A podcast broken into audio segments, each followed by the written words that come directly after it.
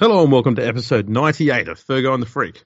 I'm that bloke from Rugby League Project, Andrew Ferguson. You can find me on Twitter at AndrewRLP. Join me once again is the glorious League Freak, who you can find on Twitter at League Freak. How you going there, mate?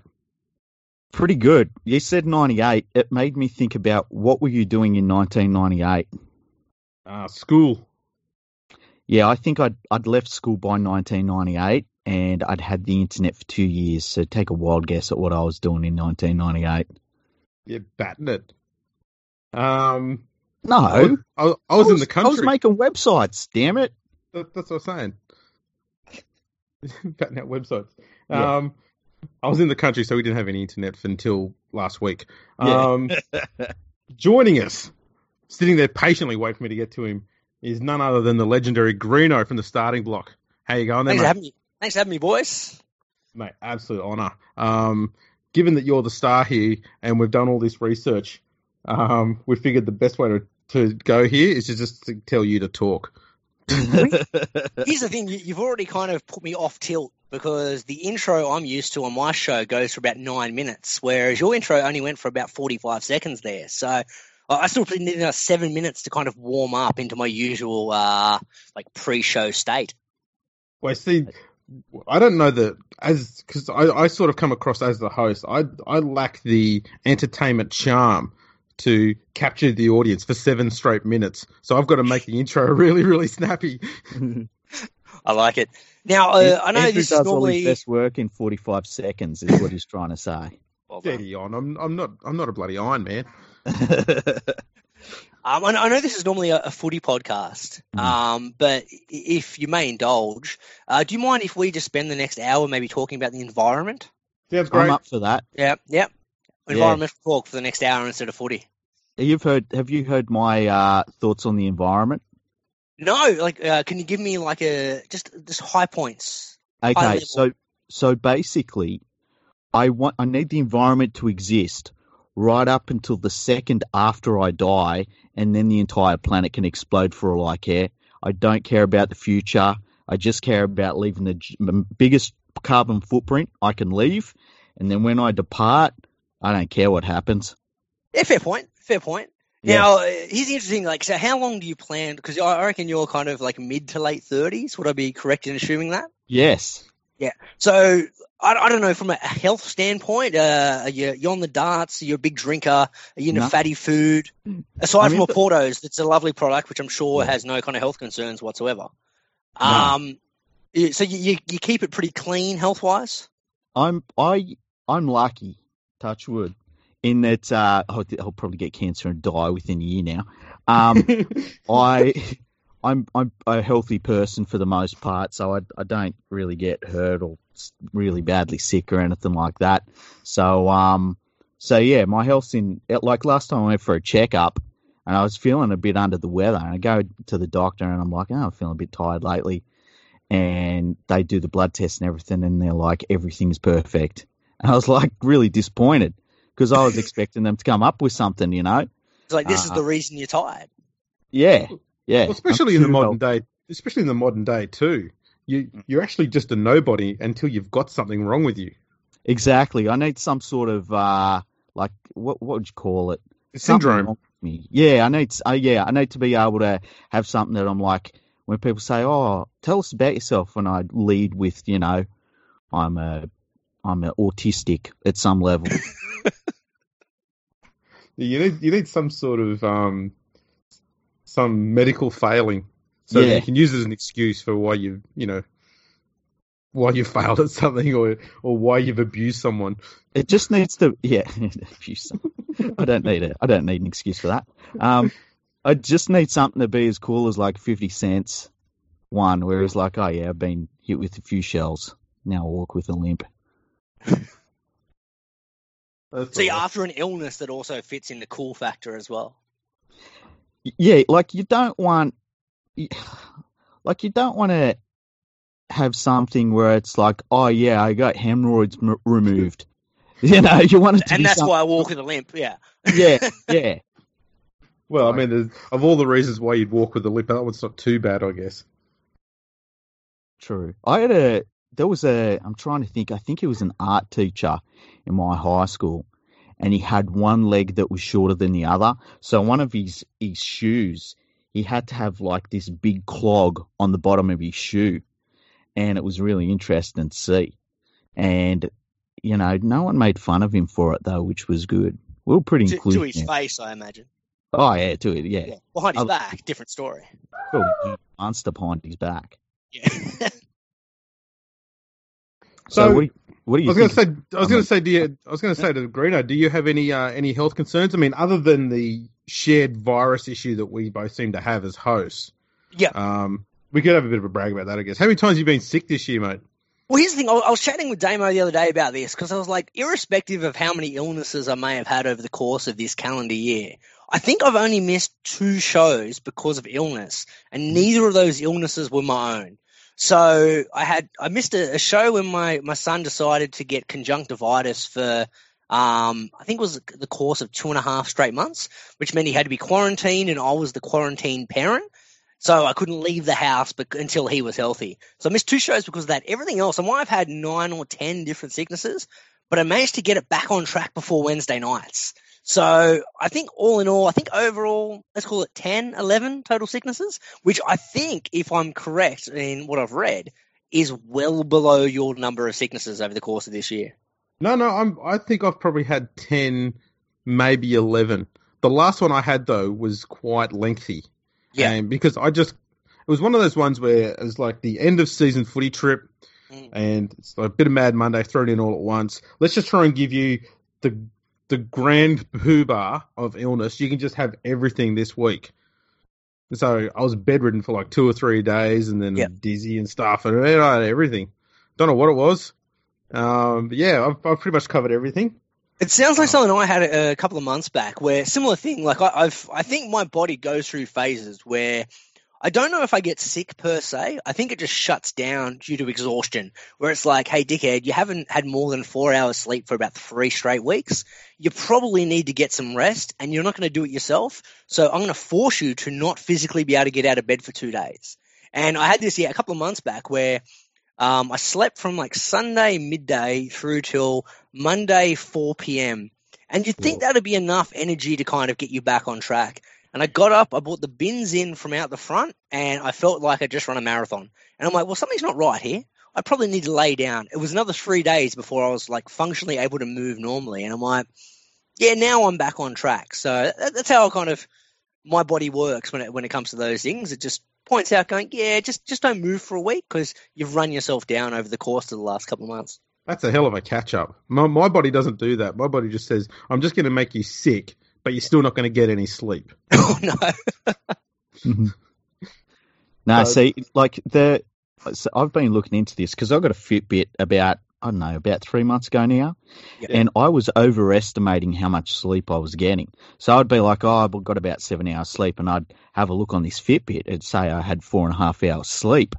And I've found that when you get a good night's sleep, like good seven hours, man, you're sweet the next day, and I can really feel it when I've got less than that. Oh, I oh can't no remember doubt. The, I can't remember the last time I had seven hours of Really, time with my eyes shut. Straight through sleep. Yeah, I, usually my, my typical night is, is, is five hours, and that's it. It's been that way since I was a teenager. Is is that because you got kids, or is that because like Nah, it was, Uh, hap- it was even before we- I had kids. Yeah, I was like, can we do some background here? Because I actually don't know too much. Like, I know the, the podcast you boys do, but I'm, I'm intrigued. I'm like, one thing I'm going to ask both these boys is what they do outside of this show. Um, so we obviously, talk on, we talk on Skype to each other. so I'm, I'm thinking like work wise, right? Because Andrew, you obviously do the the amazing uh, rugby league project website, but I assume that's kind of uh, a side project opposed to your day to day income stream. Would I be correct in assuming that? Yeah, I, I do a fair bit of uh, content writing for websites and stuff like that. Yeah. So that's your full time job. Pretty much, yeah. Yeah, nice. And, and Freaky, what do you do for a crust? I run a website and I'm a bum. really? Yeah. So you guys literally live off the content you put out on the internet. That's amazing. It it it just works for us, I think. Eh? Yeah, pretty much. Yeah. Like But we think need, about that, that's It's fun- almost like dream jobs, really. It's very close to it. Yeah, it's just um, throw, throwing in the podcast was a brilliant idea because the thing is, okay, with with what I do, okay, I, I usually you know do do parent stuff during the day, and Yep. then once everyone goes to sleep, I get online, I do all the work I need to do, all the paid work, and then all the stuff on the website. And usually, when I get towards the end of that, Freaky will call me up, and we'll do more often than not, we'll do a podcast at about 11 p.m. midnight. and I think last night was a random one where we kind of had this inkling that we might do an episode around um uh, what was it a, a rugby league game I think it was between Tonga, Spain, Spain and Spain and Ireland. And that was Oh, you're Spain talking and about Ireland. like yeah, real obscure. Okay. Yeah. The game started at 2 2 a.m. this morning and we thought oh it's a bit late we probably won't stay up for the whole game but anyway we we went through and stayed up until 4 a.m. watching the whole game um how long did that game actually go for you you you checked the time of that one Freaky? Uh, it was at 100 and, 105 minutes, I believe it was all up. Yeah, it was like 47 and a half minutes for the first half and 50 something for the second half. And how much of that time was Champagne Rugby League? Oh, almost two? Two minutes, Maybe right? three minutes. That sounds about right. It was fantastic watching though. Like, seriously, I, I could not recommend it it more to anyone, even if you're a casual rugby league fan. Watch one of these games. Is you just see completely different styles of football. Like, Even you got an an NRL game, everyone's playing the same sort of thing. But this game, thinking, like with, with those particular teams, there's no there's no structure, right? It's all free flowing. It's kind of like park footy more than anything else. I'd imagine. Yeah, you're kind of playing what's in front of you. But the thing Yeah. is, the the Spanish players are so much more slight than the Irish ones, and so when when the Spaniards are defending, they just swarm up, and there's about eight of them come up to tackle the ball carrier. Yeah. And you think there's no chance they're going to win the game like this because all they've got to do is get an offload away and bang, tries galore. but- yeah, yeah. That game was in the balance for an hour. What was and the final score? Ireland ran away with it. I think they won 40 to 8 or something like that. Oh, okay. They scored nearly all the points in the last 20 minutes. Yeah, well, which was beyond actually- what they should have been playing. Well, I say last 20 minutes. I mean, it was probably the last 45 minutes based on the way the timekeeping was going there. Yeah. There's the the clock on the um on the telecast went to 45 minutes and then they kind of went into what we what we considered was injury time. Penalty time, yeah. Yeah. So they mu- I think they must have had a soccer referee. He didn't look like he knew he was doing too much. it was a bit weird. Mm. Right, so, So- so with that kind of background information about what you guys do for a crust and how your general day to day lives work, Yeah. when uh, so once again, I want to do a quick. I I like doing kimono pulls on my show. I want to do Mm. one here. So when I was chatting with Freaky, trying to sort out a time to to do this recording, I know Mm. he's like, "Oh, what time are you available?" I'm like, "Mid to late Arvo. It's probably ideal on a Sunday." And you, you came back to me with the time of 7 p.m. And I'm like, that normally falls into evening in my kind of like overall day to day. But now it makes sense because in your day to day, that would be kind of mid to late Arvo. Yeah. Yeah. Pretty so, much. like we like we will be there's days where we'll be like, okay, let's uh, record a podcast at nine thirty. Yeah. And there's plenty of times where we will not start recording until about eleven, really, because we'll get on and we'll yap about rugby league, Yeah. and we'll talk for a good hour or something, and then we'll go like, oh, we're doing a podcast right now, aren't we? That, Yeah. That's But actually that's actually our off-air catchphrase because we will say it several times before recording anything. We're doing a podcast now. We did a great international one last night. Went for about two and a oh. half hours, and we didn't record any of it. Then you realize you weren't recording. Yeah. Yeah, it was fantastic. I mean, when we realised that we we'd actually just thrown away a good podcast, you know, because it's just two people chatting off air. There's you know some some rather unsavory comments get passed through. Hang, hang on. Oh. I I've listened to the podcast. There's plenty of unsavory comments that go on air. Yeah, Yeah. but, but we go we go to a new level. yeah. yeah. We, it's a very trusting relationship here. We know that um, we know that we've said some things that wouldn't be accepted anywhere else. So Well, we can we, we kind of protect each other when we're, when we're just having a private conversation. So, so can we go back to the the origins of the Fergo and the Freak podcast? Then, like, how did this this show come about? Because obviously, I followed both your accounts for a number of years now. So when I saw both of you kind of joining uh, your your combined powers, Mm. I'm like, wow, this is going to be sensational. So, so how did this kind of come to fruition? It's really really it's a very long uh story. Andrew posted that he should do a podcast, and I direct messaged him and said, "Do and do a podcast." And he was like, yeah. And so we did a podcast. Did a podcast. nice. Like I think we I we, I said, "Have you got Skype?" And he was like, "Yeah." And so we got on Skype and we talked. I think twice on Skype. I think the first time for about an hour, the second time for half an hour before Yep. we recorded the first episode. Um, and yeah, we just went from there. Nice. And it was literally how many days before? It was probably maybe was it even a week? Maybe a No, week. no. I think it was about four or five days before we record the first episode. Um, and we had this pretty clear cut idea, which we have completely abandoned after about a, about a few weeks. And it's going to be we're going to do episodes where we talk a bit about something's happened in history and how it ties into the game now.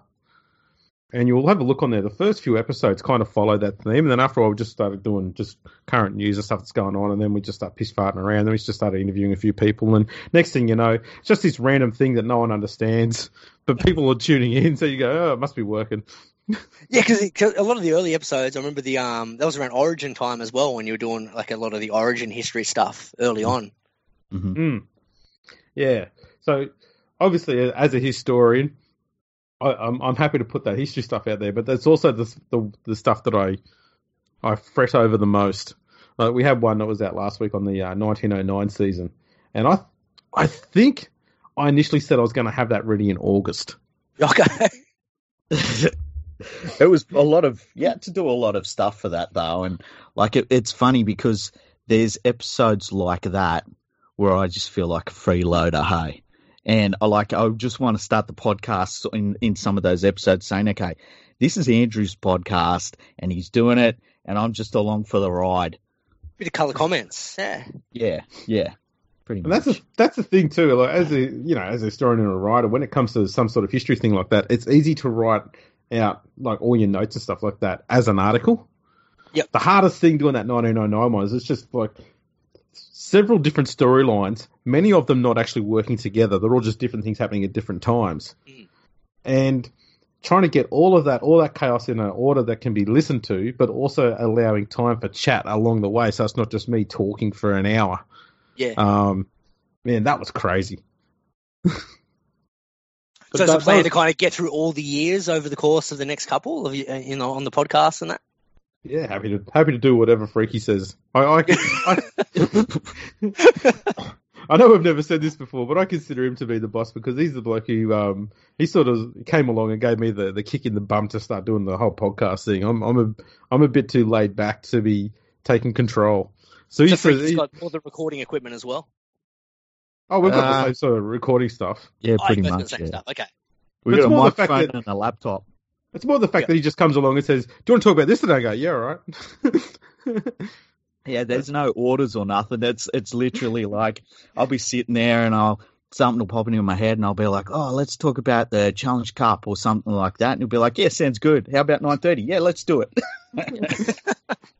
That's the thing, though. We've both got a fairly similar personality, so when the when the when you get the time when you need someone to actually take the charge, we just sort of sit there going, "Yeah, all right, whatever," and just sort of wait for the other person to do it.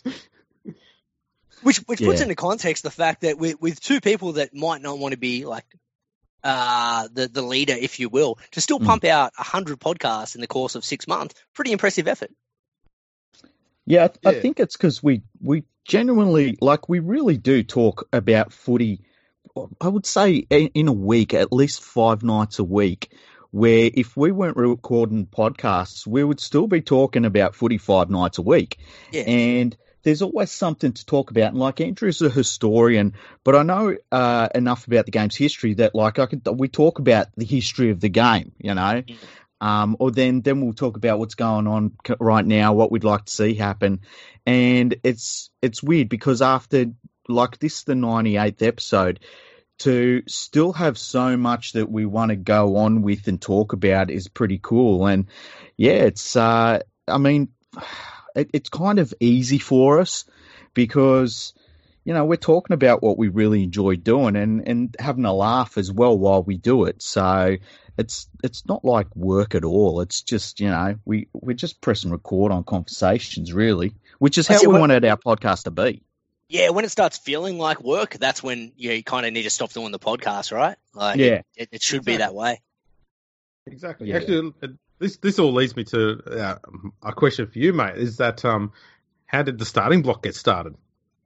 Oh, here's so with the Starting Bloc. So me and, and Damo, we, we've been uh, best friends since literally six years of age. So we, we've been friends for over thirty years now, and we basically what we turn the Starting Bloc into what it is now is the conversations we were having anyway, and we're just like, oh, if we recorded this, people may find it amusing.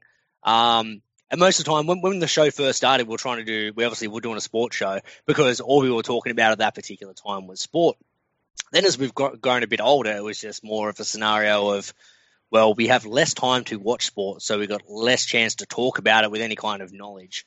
Um, so now it's the bullshit you hear on our show week to week, where we're just Mhm. filling an hour of time talking complete garbage and, and making, you know, obscure references of 1980s films, um, which is what we'd chat about if we were just hanging out having a beer anyway. So um, that, that's pretty much how the podcast started. We yeah uh, we applied for a few when we left high school. Um, we applied for a few to a few different radio stations and couldn't get a gig, um, no matter what. So we're like, oh, okay, well, it's just not meant to be. And we went off and we we started a band together instead, just so we kind of could still do something.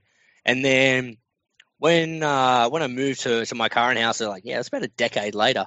Um, yeah, Damo had been going around to a few different radio stations and seeing if we could get a slot anywhere. And over at uh, 2GLF, they had a slot at 6 a.m. on a Sunday morning. And they said, yeah, like, feel free. Like, you're welcome to come in and take that slot. And so he called me. He goes, dude, we've been waiting a decade. We need to take this slot. And I'm like, man, it's 6 a.m. on a Sunday. Get fucked, man. Like, no way I'm going to do that. Actually, sorry, am, am I allowed to swear on this podcast? Fucking Yes. oath. All right, cool. Um, just wanted to double check. I didn't want you to have to go back and edit stuff out. So I was like, no fucking way, man. There's no way I'm getting up at 6 a.m. on a Sunday. He goes, look, we've been applying for radio shows for a decade now, and this is the first chance we got. Like, once we, we establish ourselves, then we can move to different spots. And I'm like, okay, cool. Two and a half years later, we were still at Sunday 6 a.m. on 2GLF radio with no one listening. And we are like, well, this is a bit of a chore. Um, but we were still having fun doing it. So we, we, we put up with it no matter what. And then got moved to like Thursday. We applied for Thursday nights and we said, look, we just need to go like uh, all or nothing with our next application because basically with community radio, what happens is you have to apply for a certain slot. You go, I'm available these particular times, and they allocate a slot based on when you're available and when they have vacancies. So we're like, look, we can't do this 6 a.m. Sunday anymore. This is this is ridiculous. We're we're losing our weekends. We were still in our kind of like mid 20s at that time, so we were always coming in hungover, always tired. The, the shows weren't good to begin with because we didn't know what we were doing anyway. So do that with no sleep and still probably drunk most of the time, not a good mix. So we're like, well, let's just go Thursday nights and, and say if we're not a, if you can't give us a Thursday night slot, where we're not going to do anything. So thankfully, it ended up working in our favor. So they're like, oh, yeah, we've got a Thursday night slot, like 9 to 10 p.m. Uh, and then we moved to, to that particular slot and did that for a, for a year or two. And then uh, you might know the backstory of how where they, they started to charge for airtime. So normally, Oh, commu- community radio is, is meant to it's a volunteer service. So you're providing free free content to the community uh, and they're providing you free airtime. But the station said look the only way we can maintain this station is to start charging our volunteers for airtime. And by that point damo had already built a studio in his home um, and we were already recording the shows at his house and then emailing it in to the radio station to play at our allotted time Mhm. but the charge they were giving us was for station use. And we're like, well, we're not using the station. And the only thing we're getting is it being played on your on your station, which no one listens to anyway. So we're like, well, we're kind of wasting our time here. And then that's how it fed into the current um, iteration of the show, where now we're just a podcast. We can do and say whatever we want. We don't have the restrictions. We don't have to play uh, radio promos and whatnot. And we've got the silliness that is the, the Starting Bloc there on a Wednesday night. and and the freedom that I mean, I, remember in the early 2000s, me and a few other people were playing around with doing like live streaming shows and things like that. But now that the market and everything has matured and it's so much easier to to get your your podcasts out, it really opens the door to like if you've got the equipment. And when I say equipment, like me and Andrew literally have a, I think they're $160 microphones. Yep. And they're, mine's plugged into my laptop, his is plugged into his uh, computer, and that's the only equipment we have. To now be able to produce something and send it across the entire world and you can do it from your own home. I mean, it opens so many doors, and it really takes away the need to need to go to radio stations and apply for things because you can build your own show up without any help from a, a, a network at all because it's your network. Hundred percent, yeah, and and it's it's built for your particular listener base. Like I don't know about you guys, but if, if we've got half a dozen people, which is probably what our regular listener numbers are, um, I feel like a superstar. I'm like, there's six people that are out there in the world that have taken the, an hour out of their week to listen to something we're putting out into the interwebs, like that's awesome. Like I'm, I feel absolutely chuffed. So I don't know if you guys feel the same way. When yeah, no matter how many listeners you get, it's like I'm just putting out the content I want, and if people want to listen to it, it's a bonus, and I don't have to tailor what I'm putting out there um, in any way, shape, or form to try and appease, you know, a radio station or anything like that. I'm just going to do the show I want to do. If people listen, they listen, and it's a bonus. I'm one yeah. of those people that gets really surprised that anyone cares about anything I do. I'm not saying that in a, in a melodramatic way or being yeah. miserable. It's just I'm, I'm just one of those people that has you know a, a fairly low sort of ego. So when yeah. I see the, the the numbers for the episodes coming up, and they're going, "Wow, I can't believe this many people actually willing to listen to something I have to say." And I'm, I'm the same with with articles. When I see how many hits some of my articles get, and go, "I can't believe that many people have clicked on this." Yeah. Like, seriously, I'm, and I think it beca- it's from a, I, I come from a such a tiny, remote sort of village where you, when you think about it, you you think in that village you're you're everyone knows who you are. You feel somewhat important there, but when you think of the whole global scheme of things, you're an absolutely nobody in, in comparison. And so I think that's kind of the mentality I've got when I go everywhere else. So yeah, yeah I, I, get pretty chuffed by seeing you know how many people listen to the episodes and stuff like that, and the feedback you get online and whatnot. It's bloody unbelievable. See, I feel a bit different, eh? In what way? You're you're pissed off if you don't get one million downloads, or no, one million? yeah, like yeah. If Ricky's got high million, expectations. If we don't get a million for an episode, I say to Andrew, Andrew, you need to lift your game. Yeah. Because um, it's I'm not. Do- yeah, I'm, I'm docking your pay again. Yeah, yeah, yeah. yeah. I uh no, I I guess because I've ran my website for so long, and I kind you kind of get used to the fact that you know people really enjoy what you're doing on some level. And um, I remember when people first started saying to me, "Oh, I, I like your website." Like I remember the first uh, league was it League Freak? No, it was that my first NRL website I made, which was in 1990. It was the end of 1997, and I remember when that ticked over to 15,000 um, readers or, or 15,000 hits for the whole site. And I was like, wow, that's heaps. And like, I, I, guess I always wanted to put something out there, and it was more about the game in the beginning. And then as time went on, um, people wanted to hear what I had to say about different things. And it was all just writing back then. Um, and so I guess I'm a little bit more used to it. Uh, in a, in a weird way. But you talk about fifteen thousand hits, like that's like I always put it in the context where everyone trying to explain to like friends and family about our show, and mm. I'm kind of like, we had I think one time we had a thousand listeners to an episode, and I'm like, I put it into the context of how many people went to my high school, and I'm yeah. like, well, it's the equivalent of there's the exact same amount of people that went to my high school that listened to this bullshit show that we just put out, um, which is like a thousand people. So do you for you to have fifteen thousand hits is is the equivalent of fifteen of my high schools checking out your website. Like I find that astounding. I think that's amazing. Well, it's I mean, and that was in 1998. Like I could think back to it now. We only and, nine people had the internet. Yeah, exactly. and that like that was before Google. I should have been yeah. making a search engine.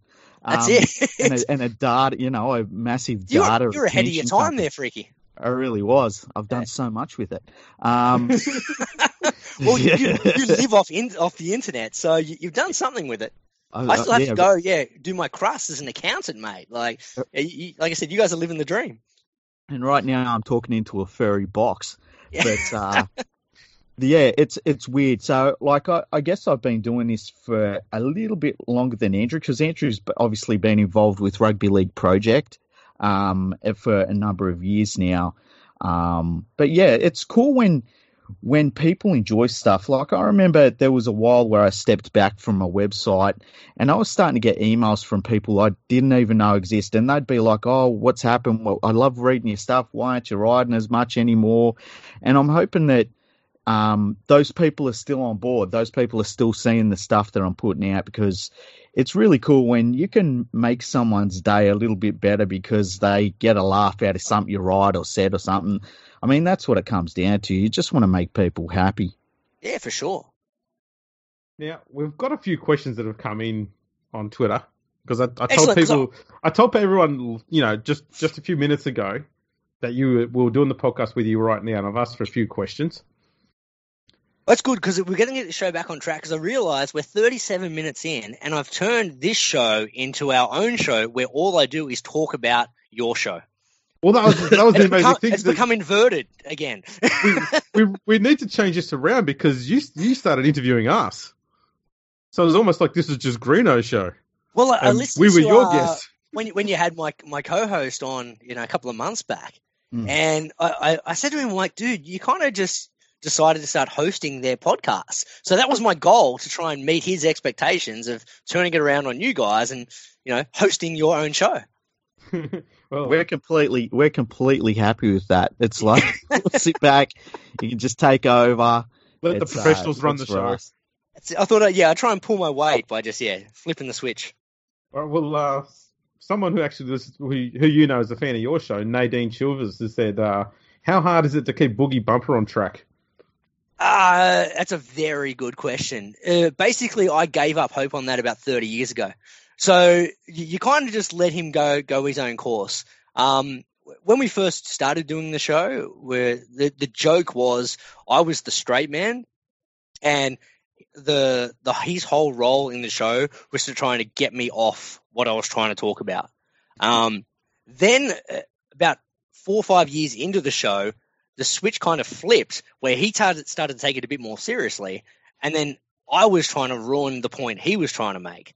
And then I think we've kind of come full circle again because I think now he just tries to throw whatever plan I have for the show off track, um, no matter where it's currently going. So, da- short answer to the question: it's very difficult to keep him on track. As I was going to say, there's, there's a similarity there between between the Starting Bloc and us, and the fact that um, although the the similarity between yourself and mine is mostly just in viruses. Um, much so. I I lack the charisma you have as a host, but I do have the same issue when it comes to your uh, co-host, who's got a lot more charisma, a lot more personality, trying to make sure you you keep him on on topic a bit. How dare you? So, what animals would you eat, Green? No. yeah, cat Nah. eating is somehow snuck into the the podcast over over the last few months. Well, I was, you know what? I watched Book of Eli yesterday. I don't know if you've seen that movie, Book of Eli. It's a good one. I haven't seen it. Does he get a cat?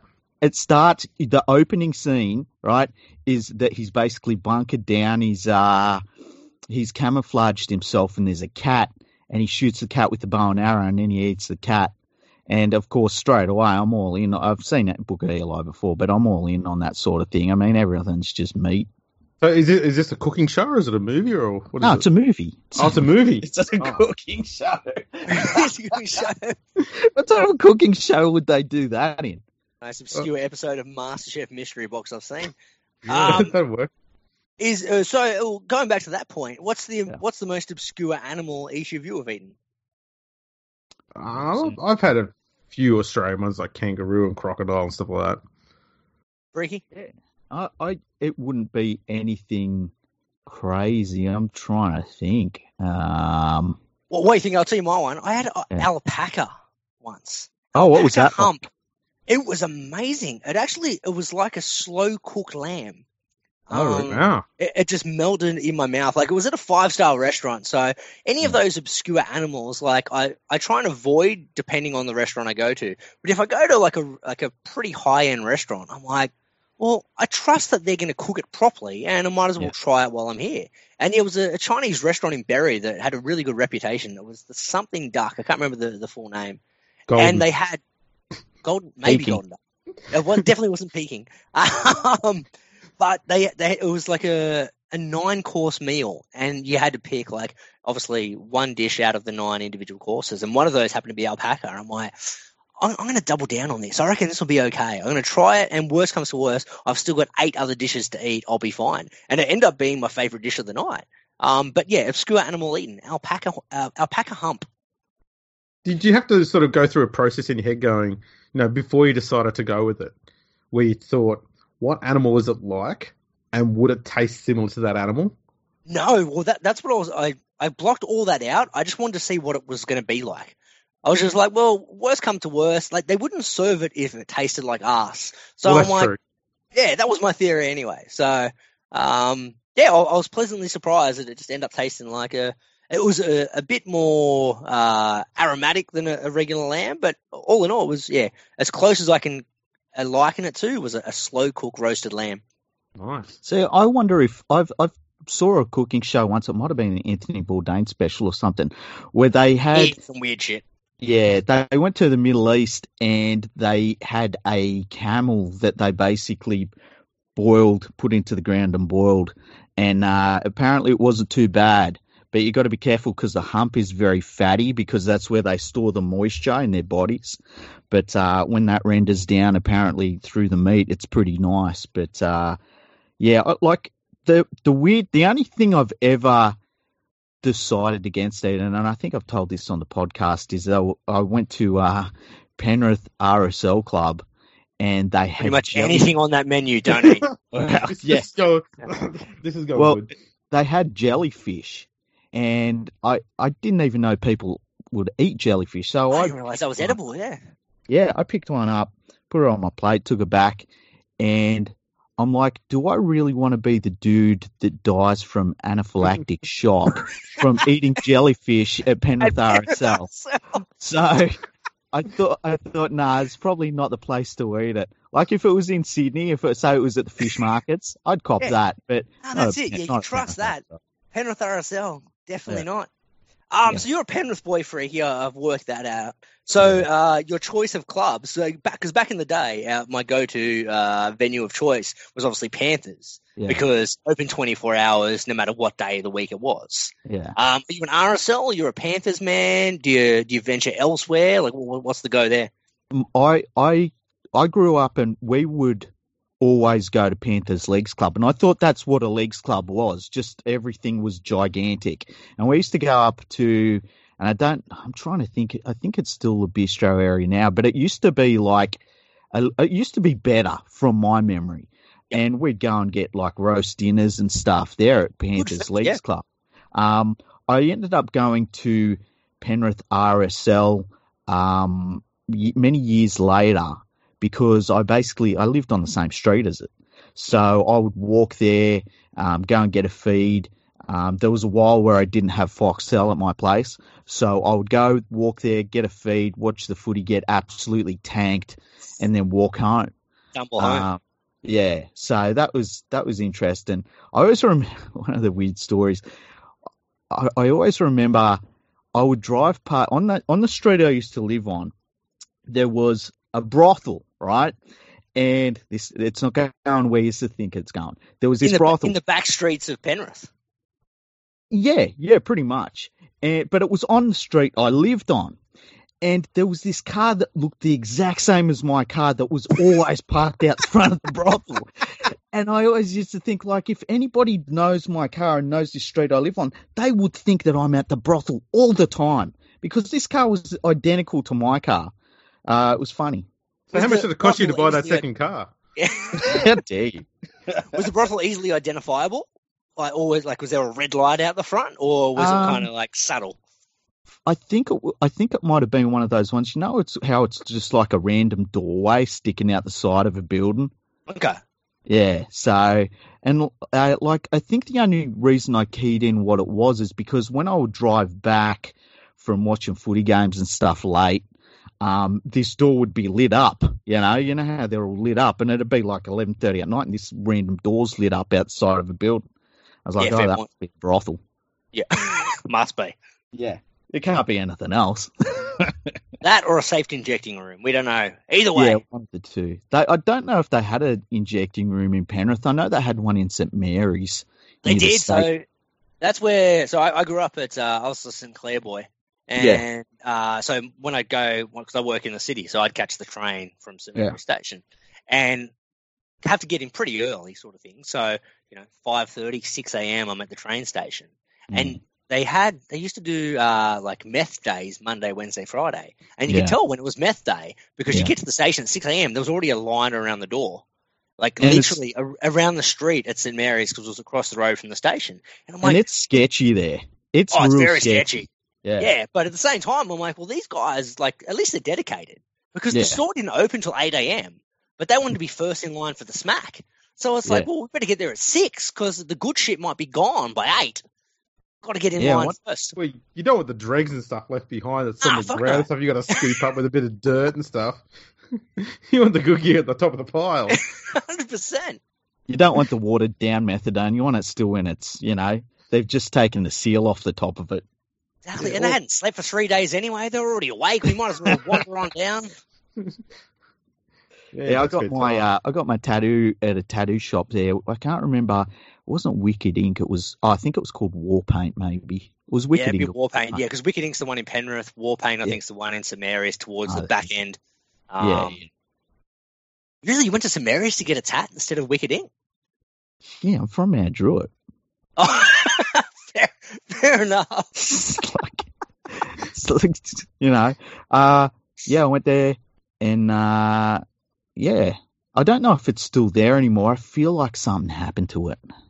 Yeah, I haven't been to St Mary's like since I, I moved out of that area probably Mm. 15 years ago. I, I very sporadically go back to that particular area because there's just no need. Yeah, yeah, it's uh I I haven't been there for a, a while. See, like we we grew up in Tregear. And so if you wa- wanted to go shopping, you would either go to Mount Druitt or you'd go to St Mary's. So there'd be a lot of going to St Mary's and going up Queen Street and all that. Yeah. But uh but yeah, I haven't been to St Mary's for a while now. I can't remember the last time I was there actually. Actually, I got, I Yeah. got a Mount I got a Mount Druitt story for you. I know we're 50 minutes in, we haven't talked about footy yet, so Yeah. um, we, we probably should get to that at some point. But I know we, we Fuck briefly mentioned it earlier in the episode, Oh, so it's excellent. all good. Yeah. Cool. Um, Mount Druitt. So for a very short period of time, I uh, I worked at the Foot Locker at Mount Druitt. Yeah, been there. Now, and basically, so uh, I'm I'm lucky to clock in at maybe five foot four, if Mhm. that. Um, I'm I'm far from a tall man. I, I probably I'm 50 kilos, wringing wet. no Um, way. They they decided to put me uh, as a 17 year old on Yeah. security at Foot Locker. uh, in Mount Druitt. Now, uh, for for those listening to the podcast who don't know the demographic of, of Mount Druitt, um, there's a, a high kind of uh, what's known as fob population, which basically means big Tongan Samoan uh, guys. There, there wasn't anyone that walked in the store that was trying to steal some shoes that was less than 120 kegs. So my boss was like, "Look, here's what happens, right? If you see someone that you think looks suspicious that may have stolen something, you've got to stop them and then ask them to like put their hand out, and you've got to kind of like pat them down." And I'm looking at Oh, these guys walking out, which they're obviously stealing shoes, and I'm like, "Well, yeah, that's not going to happen. Uh, they're either going to beat the shit out of me, or they're just going to run over the top of me." Enjoy your one shoe because they, uh, at Foot Locker they only put up one shoe anyway Mhm. and it's always the left shoe. So I'm like, if they want to steal one shoe, best of luck to them, Hmm. because I ain't stopping shit. So I don't know if you'll if you'll have the same sort of thing that I do, but I feel as though when you grow up in Mount Druitt, you have a, a little bit of a different outlook on life. So I remember I was buying a pair of Nikes, and it was the first pair of Nikes I bought in a number of years. And I'm in a, a shop in Canberra, and I'm sitting there and I'm chilling, you know, and I, I picked out the ones I wanted. And as I'm trying them on, I said to the dude, like, how often do you get people just putting these shoes on and then just running for the door? And he's like, oh, you know, it happens every so often. And I was, and, and I was genuinely interested in the topic because I'm trying on. It's only 160 buck pair of Nikes. So it wasn't like the top of the line stuff. But I, I'm trying these Nikes on, and I'm like, man, you could just run if you wanted to. Um, yeah, and so I was asking them about stealing shoes in Foot Locker. So how many pairs did you get away with? nah, I, I, uh, I, I, I'm not a stealer. Hey, there's like I just was curious about like there's weird things. I, I remember seeing somebody stealing a bike once, and I was just on the street stealing a bike, and like it- no one else fucking was paying any attention to it. I found it weird.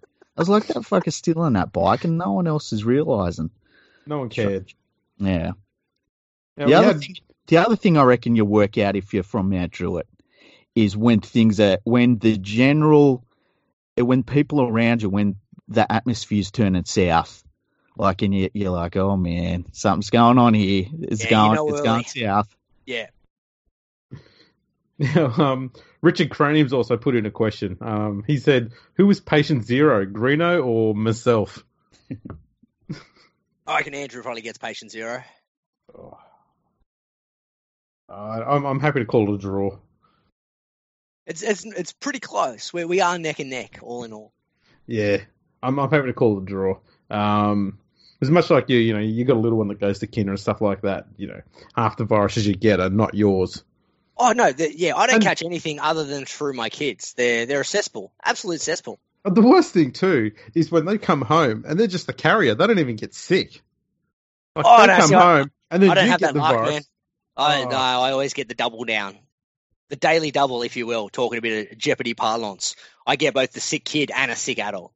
I, I rarely get that.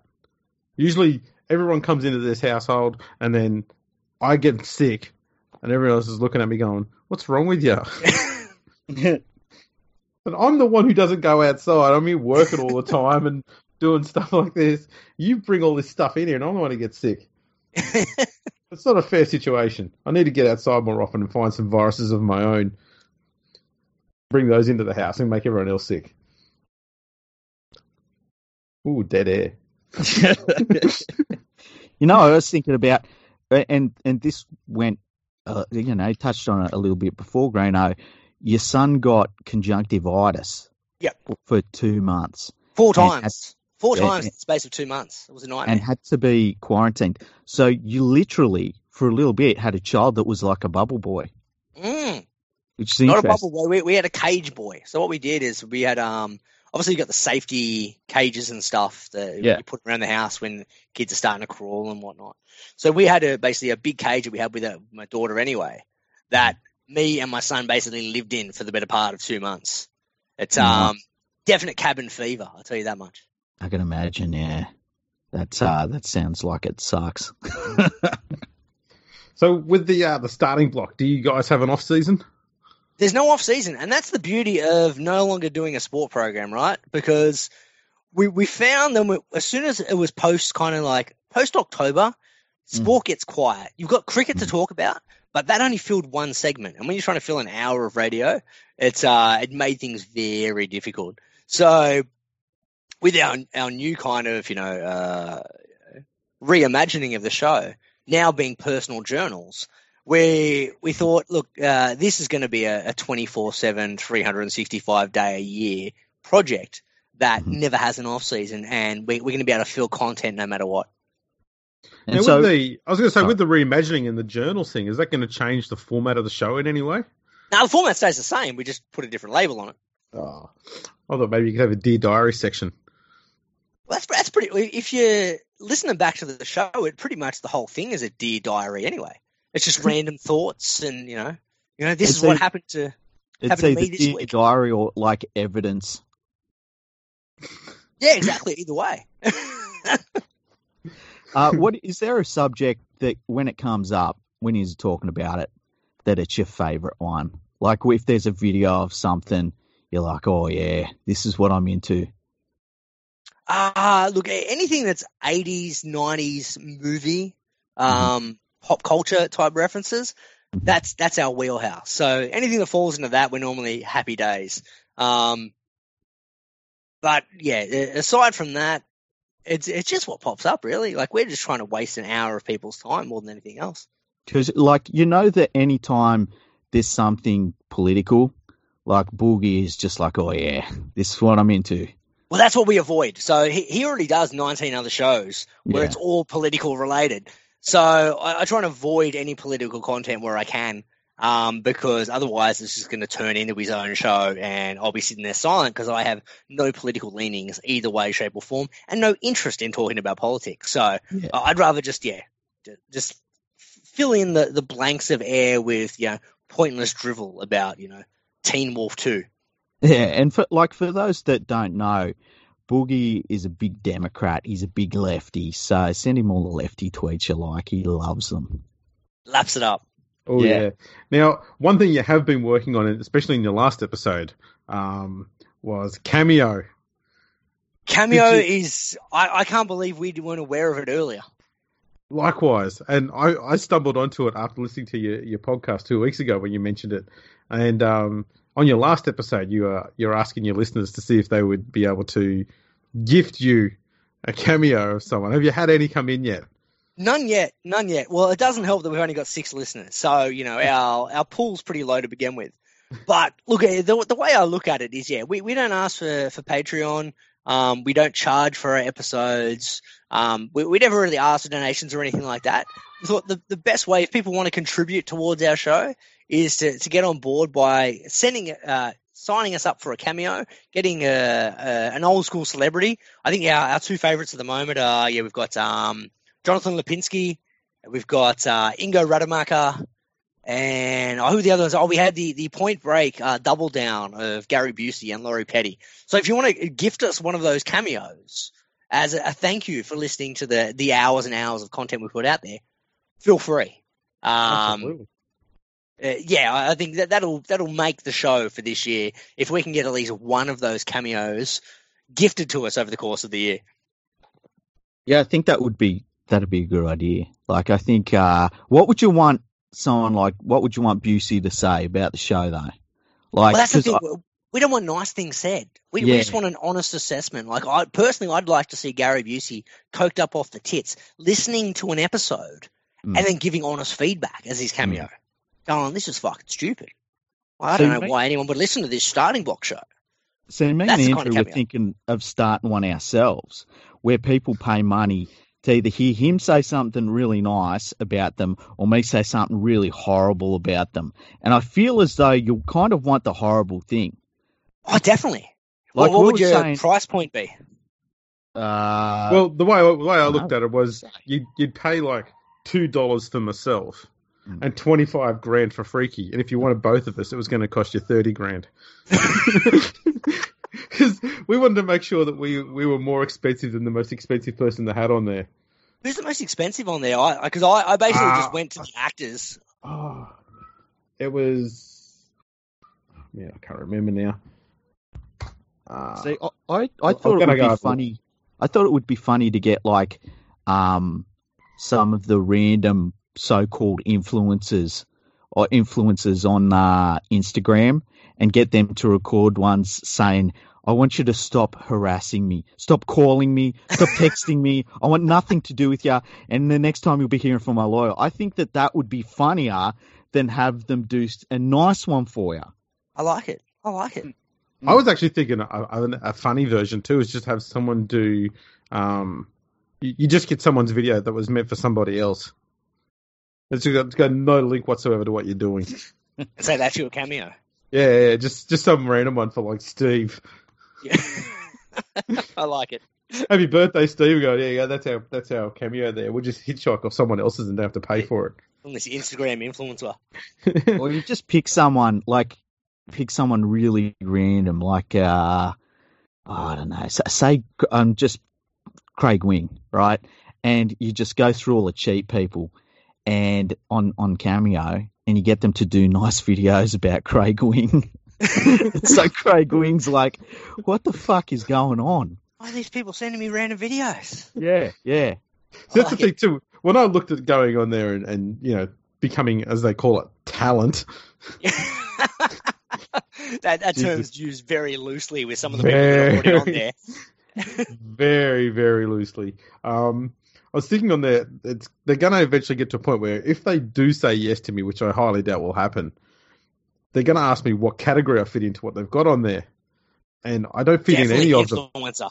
So I'm going to Definitely influencer. so go with YouTuber. Because the episodes get put up on YouTube. So I thought maybe I could say YouTuber. We get like, you know, one or two thumbs up on every video, and most of those are just mine anyway. Sounds like a winner to me.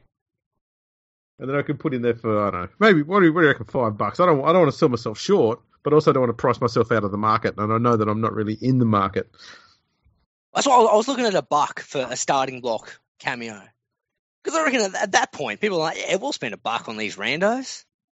Yeah, I can see that. I can see it. Like, I don't think you can go above five bucks.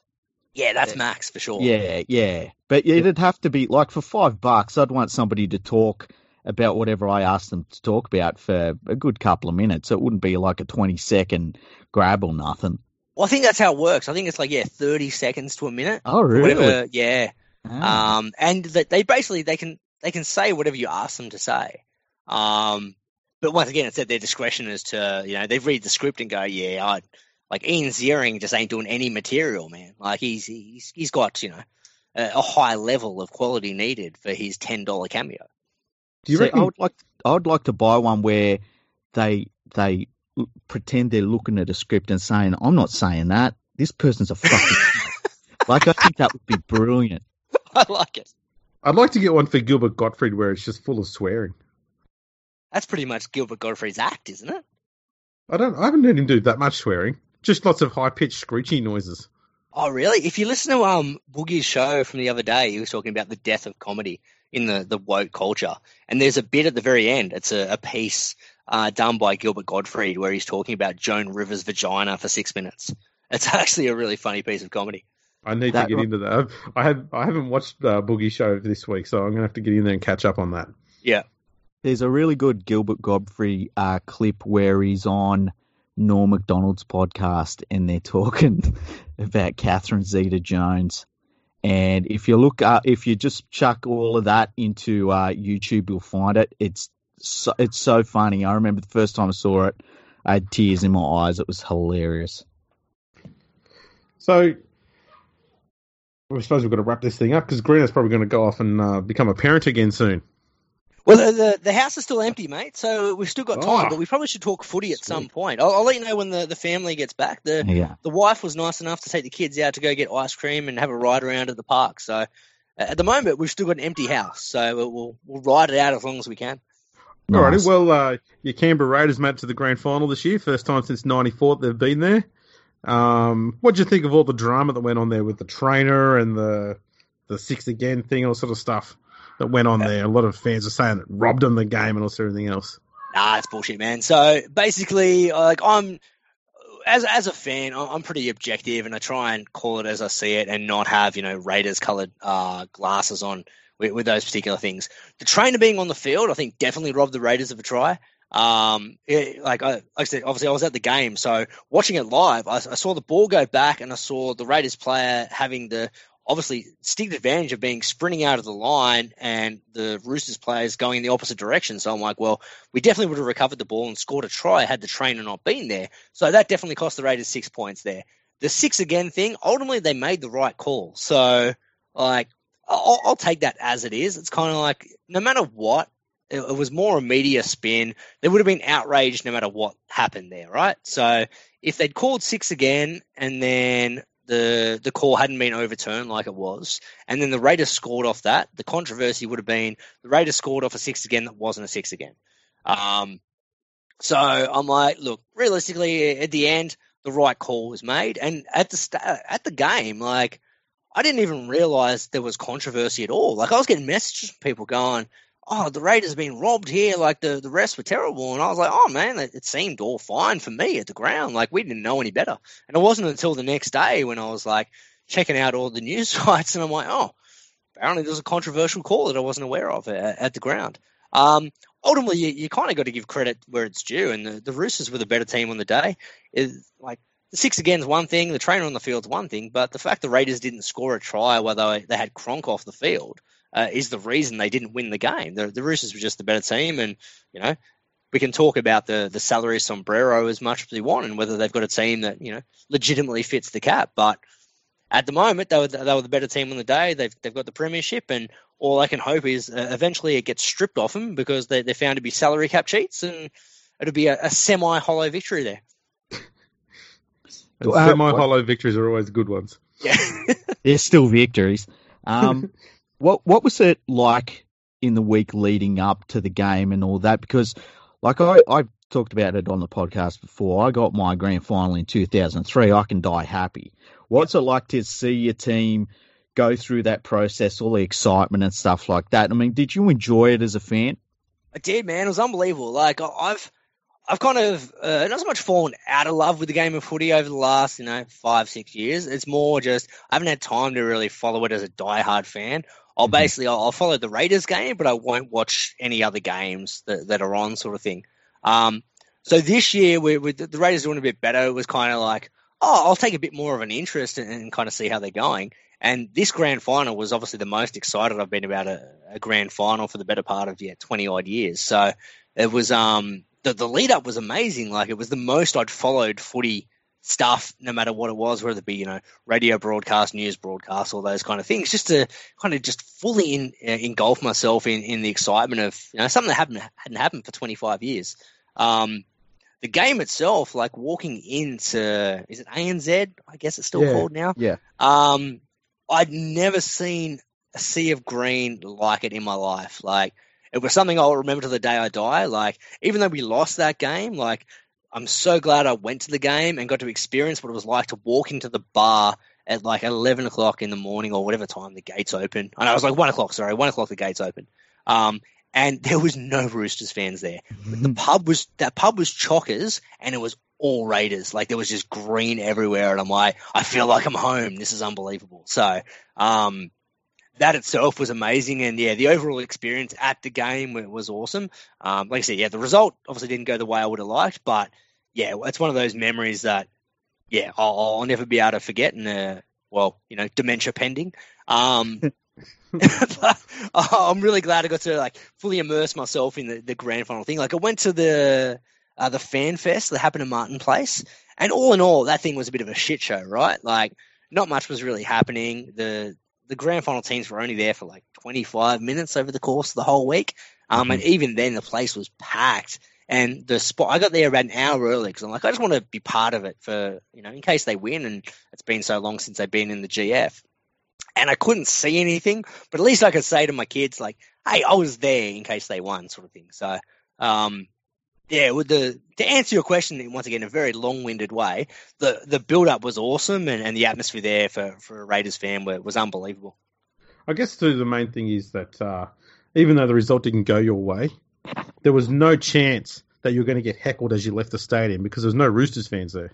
Well, that's it. Like I um the the, the train line was ridiculous, right? So what time did game finish? It was like 9.30, 10 o'clock maybe. Um, I looked at the line. I'm like, well, I'm not going to stand there for an hour and a half just to even get on a train. I'll go back to the bar and just drink there till the line goes down, and then I'll come back and get on a train later. And I assumed it'd be all Roosters fans celebrating in the bar. No, no, no. It was still nothing but a sea of green at ten thirty at night. Everyone kind of like no one was really down, no one was really upset. It was just kind of like, ah, oh, you know, better luck next year, and we'll all have a beer together after the game. It's funny. I went to the uh, 2016 grand final with my wife. She's a Sharks fan, yep. and um, very similar situation there as to what you're explaining there. Is that when we got there, it was just a sea of blue everywhere, yep. and there was just this feeling amongst all the fans at the time when you're there that they were just happy to be there. Yeah. And the result wasn't going to be all that important. They they were probably more interested in just beating Melbourne as just as a result, not because it was the grand final, just because they hated Melbourne. They just wanted to see Melbourne lose. Um, but when they finally got the win, there was this there was this brief pause. It was like two or three seconds, and they're going, holy shit, we just won the grand final.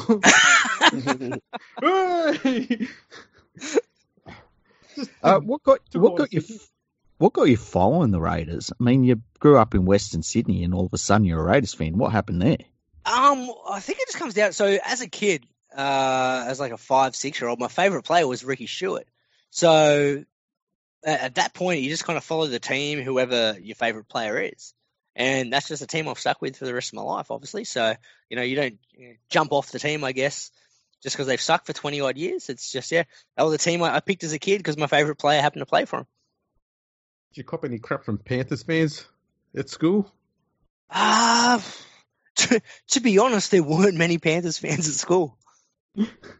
See, I always think that Panthers fans, they're easygoing. Like they're not the sort of people that run around giving other people shit too much. So it's like, I mean, I had the same thing when I was at, at in school. It's like you follow whatever team you want. And it's like, oh yeah, we hope the Panthers do well as well. Yeah.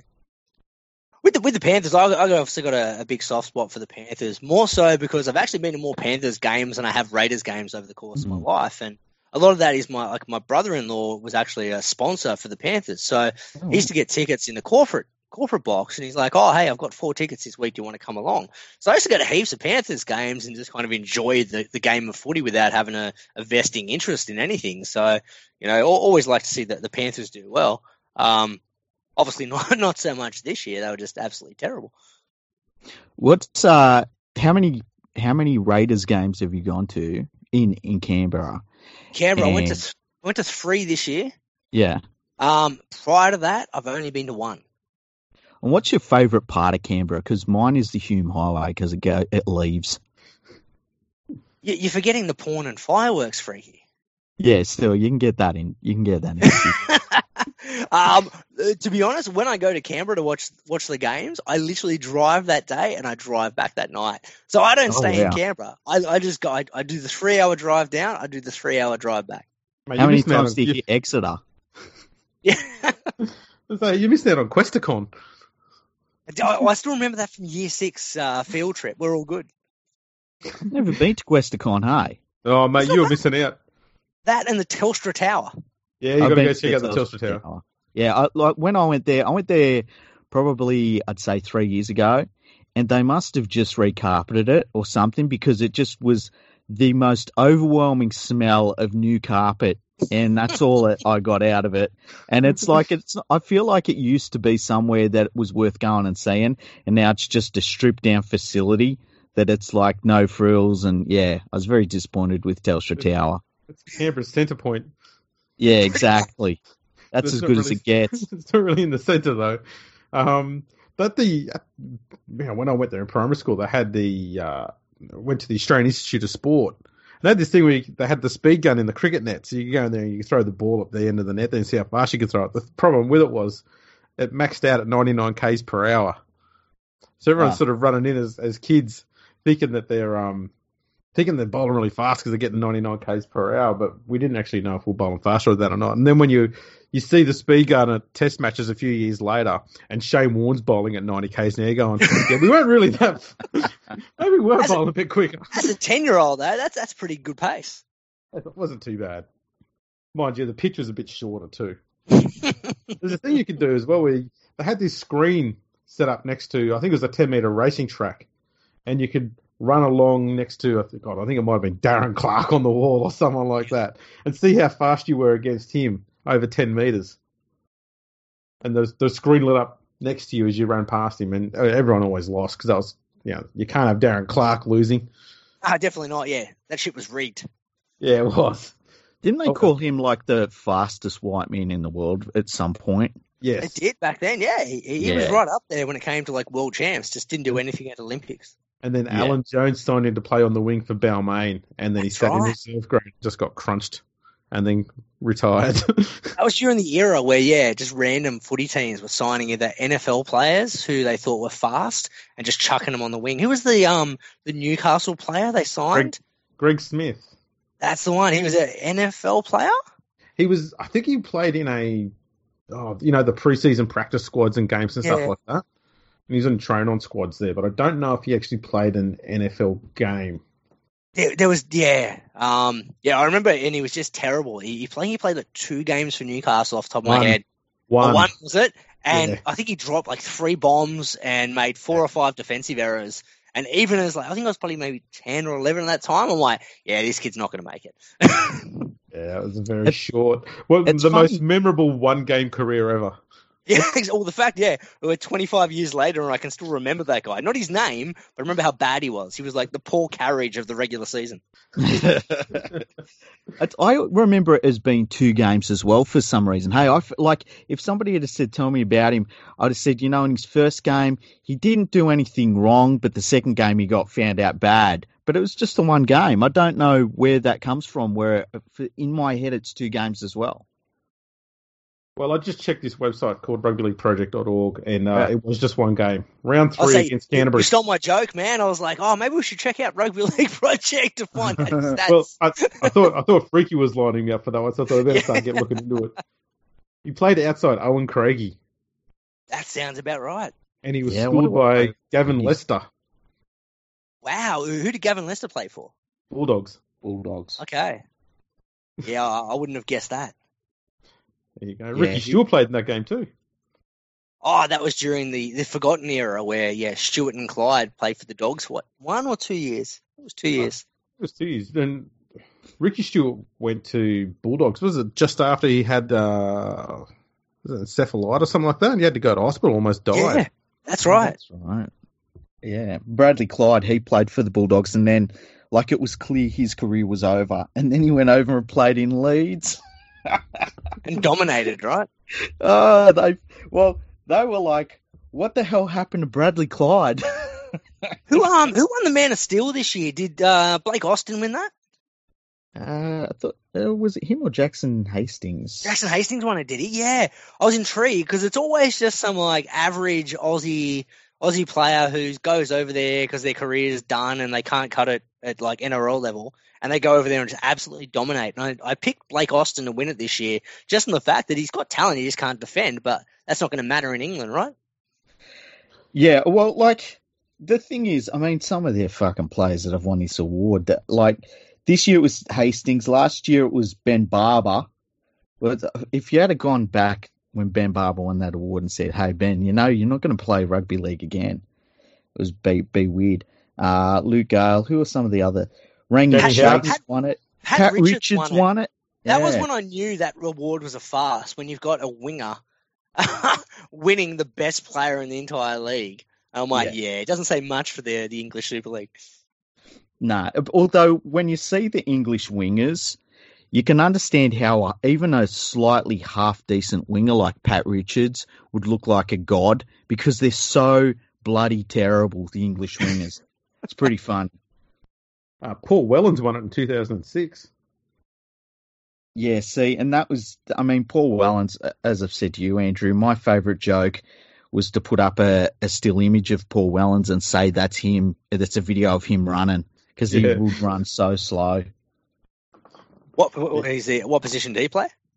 Fullback for the uh, for Saints. the uh, Palms. St Helens. Yeah. He- So Dodgers. Is uh James? Is it James Tomkins? Is he still going around? Sam Uh, Tomkins. S- Sam Tomkins, yeah. Sam Tomkins, that's the one. Yeah. Yeah. He played uh, in the nines. He played in the World Nines uh, and was probably England's best player with, weirdly enough, James Graham. Um, the rest of them were garbage, but those two were pretty good. And What do, what do you guys for- make of the Nines? I loved it. I went both days. Yeah. Um, I really enjoyed it. I thought it was great. It was a pretty good atmosphere. They need to promote it better. It needed a bigger crowd than it got, but and the other thing they need to do is with the final, they don't need to have the final at 9 p.m. They need to condense the finals of it. But uh, yeah, Prefer that over that- the, the club nines, or uh, what do you think is the better of the two? 100% better than the club nines. Yeah, I prefer the I prefer the uh, the World Nines. I think the Club Nines is just dull. Okay, so I, I used to like the, the club nines just a simple fact like me and my mates made a weekend of it. So Mhm. we'd all get together on the Saturday, like you know, I think first match was like ten o'clock, eleven o'clock, and yeah, that's when the drinking started. And then you just drink over the course of the whole weekend. You just sit there watch footy for for a whole weekend at some random pubs. Um, Yeah, look, for me, it's. I was going to say, for me, it's, it's. I like the fact that you can watch some players you you don't get to see often or at all, and that's what I liked about the the World Nines. Whereas the NRL Nines, you're just seeing players you're going to be spending the whole year the watching. alcohol inf- Well, It's funny because when I was at the World Nines this year, I was like, if the next time they have it, if they have it in Australia, I want to get tanked. I want to get like absolutely brutally tanked at the game. And It's then we'll very record a podcast live. Yeah, I know. I it's very difficult with the watered down beer that they've got. Though it's like ridiculous how watered down the beer is, and it was like some Hahn shit. It was like you know that Hahn, It was Met- already Hahn weak Metro begin beer. Yeah. Yeah, it's ridiculous. That was one of my gripes with the grand final, right? So Yeah. the the bar beforehand, so the bar before you go into the stadium was Yeah. charging like eleven dollars a schooner for mid strength beer. Um, so I had two there, and I'm already 22 in the hole. But then I bought rounds for like my dad and my brother-in-law who came to the game with me. So Mm. there, I'm already yeah 66 down before I've walked into the stadium. But then Mm. I was- I was surprised because inside the stadium, the beers, albeit still mid strength, were eight bucks. So I'm like, well, what's the three dollar markup on the exact same beer outside and inside the stadium? That's ridiculous. Yeah, insane. I think you've got to go if you want to get drunk at the footy. I think you've got to just before you get there, just hammer spirits, so that by the by the time you get to the mid strength watered down beer, you don't even care. Like it's just basically water. So yeah, that's I That think the- that that's it was a high wire act I was treading for the grand final because I wanted to drink and I wanted to be like pretty hammered by the end of the night, but I Hmm. also wanted to be sober enough to enjoy the game. Yeah. It was a very tight balance act that one. Yeah, see, I've had that problems with because a number of years I used to do big reviews of state of origin games um, after the game, but then it got to years where I was getting absolutely tanked during state of origin games, and I'd, the next day I'd sit down and be like, right, what happened? And I couldn't remember anything. No Ah. idea, yeah. Yeah, there were like there was there was even a grand final, and I can't remember what grand final was because I was tanked.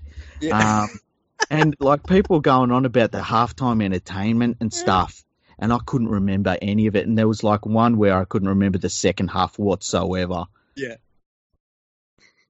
CTE. Possibly, yeah, I'll put it down to CTE rather than being completely annihilated. Could have been trying to sit down on one of those weird seats with the flippy up thing, and forgot Mm. to do the flippy down thing. Yeah. And you just fell down and banged your head Gone on the back of the straight up the Oh. I almost Yeah. lost my mobile phone doing that at Parramatta Stadium um, during the nines. I'd put my phone down between my legs because, as you do, you know, I'm hoping I'm getting texts all day. And uh, yeah, but the, the, I got up to let someone go past, and the seat flips back and it slips my mobile phone onto the thing behind me. So I thought I'd lost my phone. And luckily, I found it.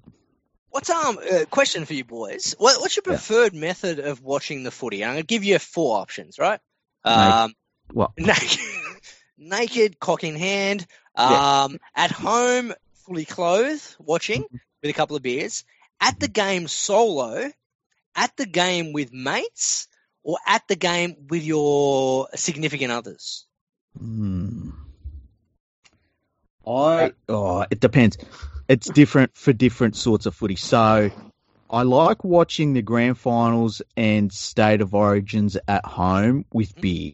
Okay. Uh, I enjoy watching games at the new Parramatta Stadium because I think the the view you get from there is better than you get on TV. Quite honestly. Oh wow, okay. I'm keen to get out there next year. I've, I've just been waiting. The the Raiders played the Eels this year in a para home game that happened to be at fucking Darwin. So I'm like, well, I guess I'm not going to Bankwest. Yeah, it's it's so worth. Like I, the view is so good at Parramatta Stadium. I would consider getting Eels season tickets just to go Wow, and see good footy that that Nice. close up. Yeah, um, but then you know I watch so many games uh, at home. Like I'm I'm the sort of person that doesn't attend to well normally doesn't attend too many games. I've been to a lot this year, but yeah. So for the most part, I, I like watching with a a beer at home. I guess. Yeah, I'm a uh, at at home You know, you're not a watch watching type thing because let's be honest, I I live in Melbourne. I, I don't want to go and sit with Melbourne Storm fans and watch a game of football with them. fair point. What do Okay. Hey, we've got the appearance for your daughter, man. I was waiting for it. Yeah, it's there. She's just telling me that some TV show's on. I like it. They've still Yeah. got TV. I like it. Yeah. Yeah. What What do you prefer, Greeno? Like, how do you like your footy? Um, I'm I'm I'm a stay at home kind of dude. So yeah, I, I prefer just watching it on the TV, ha- having a beer. Um, with the exception of those those big games. So Mm. like like I said, grand final. If any, if my team or like my dad's team or my brother-in-law's team is in it, we always go just because we want to be there to experience the day. Um, because it's it's an event opposed to just a game. Um, but if, if I just want to sit down and watch a game of footy, I prefer, yeah, just to watch it on TV because despite the fact that their commentary aside, the, the product they put on television is, is better for, for the most part than, than trying to follow the game, um, as a, as a live event, I think. Who's, who's your favourite colour commentator? Color commentator. Yeah. Um, Apart from me, Ma- main, main game But- callers are, are pretty much set in stone. You know, most people. Have, probably, yeah, but, you know, Vo- Vossi's the best caller out there. I agree. Color commentators, I, I there's there's actually oh uh, Billy Slater is my answer. Um, I, I hate to say it because as a player, fuck, I hated him, and I'm like, really, channel. And I saw the evolution of Billy Slater where he tried to get his profile changed a year before his retirement, where he started doing a lot more kind of like footy show appearances and going on those particular shows. And I'm like, he's just working his way into the media here. But he's one of the few color commentators that actually provides insight into the game, um, which is what I want from a commentator. Like, I And don't need whinging. yeah, exactly. I don't want whinging. I, I said to my wife on um, Friday night, I flicked on the test match, and I like I after the the grand final loss, like my I was trying to avoid all footy in, in any way, shape, or form while I was dealing with the depression that came out of the end of the game, and I was like, oh, I'll, I'll flick on the footy because there's nothing else on on Friday night. And I was watching the game, and I said to my wife about 25 minutes in, I said, look, I I haven't missed this, and she's like, what the game? I'm like, no, no, this commentary. I'm like, I'd rather just watch this game on mute because I forget what it was. I think, yeah, Joey and Gus were crapping on about something that had nothing to do with providing any insight into the game. It, it just annoyed me. And I'm like, yeah, I, I'm almost tempted to flick off solely for the commentary. And by that point, the game was already out of reach, I think, for, for the Kiwis, so it didn't matter. But yeah, the the commentary leaves a lot to be desired, not just in the footy realm, like the the cricket realm's the exact same. Like, since the the old school days of say your, your Richie Benauds, your Tony Greigs, and Bill Lawrys, and I know I guess they they're kind of immortalized because of you know Twelfth Man and all those kind of things. What they did best is they provided silence where where areas of silence was needed, and you could just appreciate what was on the screen. Um, exactly. You don't get that with footy, which is a, a bit of a pain. Um, And plus, with the rugby league media the way it is, they the there's a compulsion to want to whinge more than just praise the game or talk something good. And I think the thing that frustrates me most about Phil Gould and Andrew Johns, especially with their commentary, is if you took the whinging away from it, they're two possibly the greatest minds that have been involved in the game over the last forty years. yeah, definitely. And yet they fritter it all away and throw it away so they can sit there and just bitch and moan and whinge about the game instead. I want to, know kind of like I want to know strategy. Like I want to know what's going through a player's mind during that set of six. I want to know, yeah, like game plan, like what, what they're looking at in the line. I don't want to know them. I don't want to hear about them complaining about you know oh the referee did this or you know just all that frivolous bullshit that they keep on complaining about about oh too many penalties, too many penalties. Well, there's too many penalties because they're adhering to the rules. Like it's as simple as that. Like yeah, I, I don't want to. I don't. I, maybe once again, maybe it's just because I had like rose colored glasses on as a kid. Like I can't remember commentary being like this as a kid. No, it never Um, was. I remember listening to it and learning about the game and understanding the game. And that's what made me a fan of the game because I got to understand the, the strategy behind it and whatnot. And like the day before the GF, I know I tweeted it out. I don't know if you guys saw it. I, I went back and I watched the replay of the ninety, uh, the eighty nine, the ninety, and the ninety four grand final. And one of the biggest takeaways I got from from watching those replays was the difference in tree. And the play by play was the exact same, which is fine.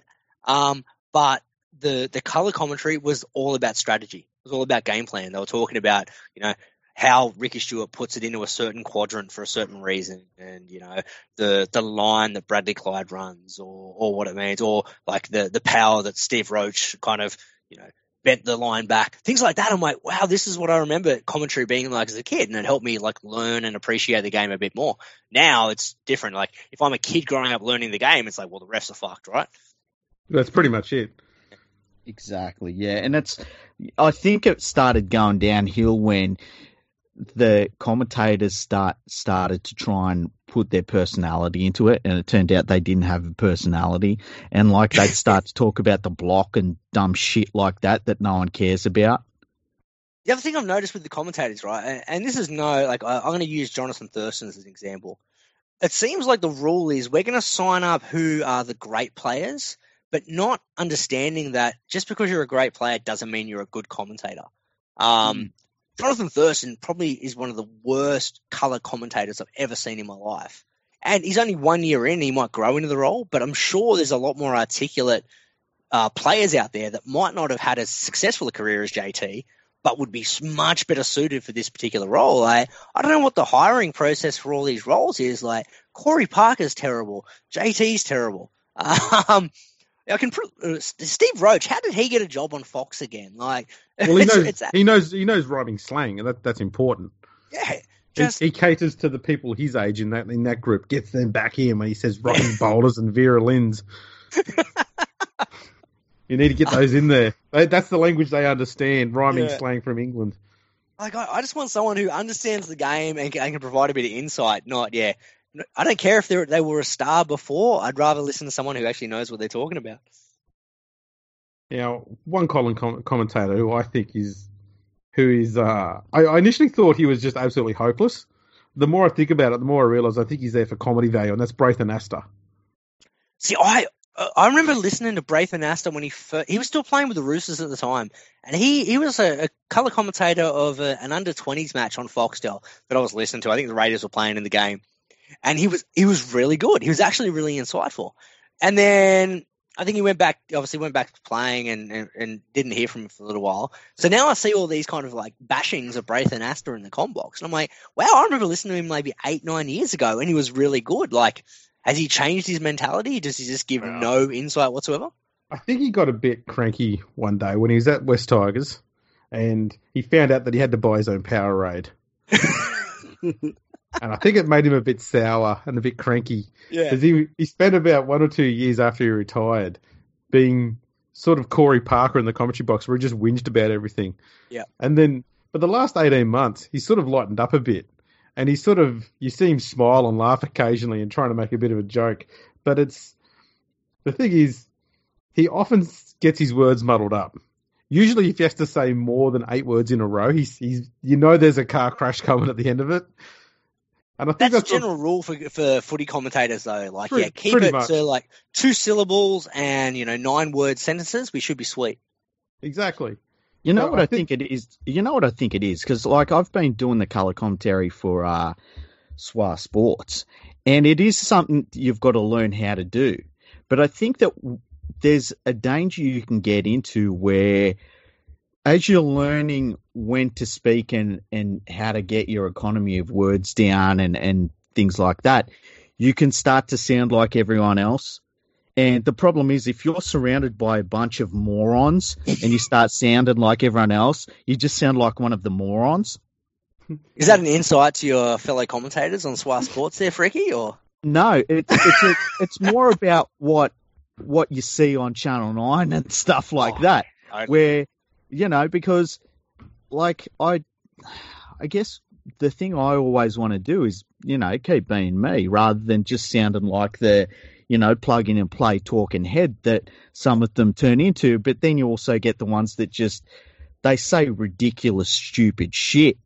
And you're like, why are they talking about this during a football match? So you get to a point where you've got Andrew John saying, oh, if you rugby league's played at this speed, not that speed, and then slow that down. And I don't, or you get fucking uh, Peter Sterling talking about scenarios in a game that don't exist.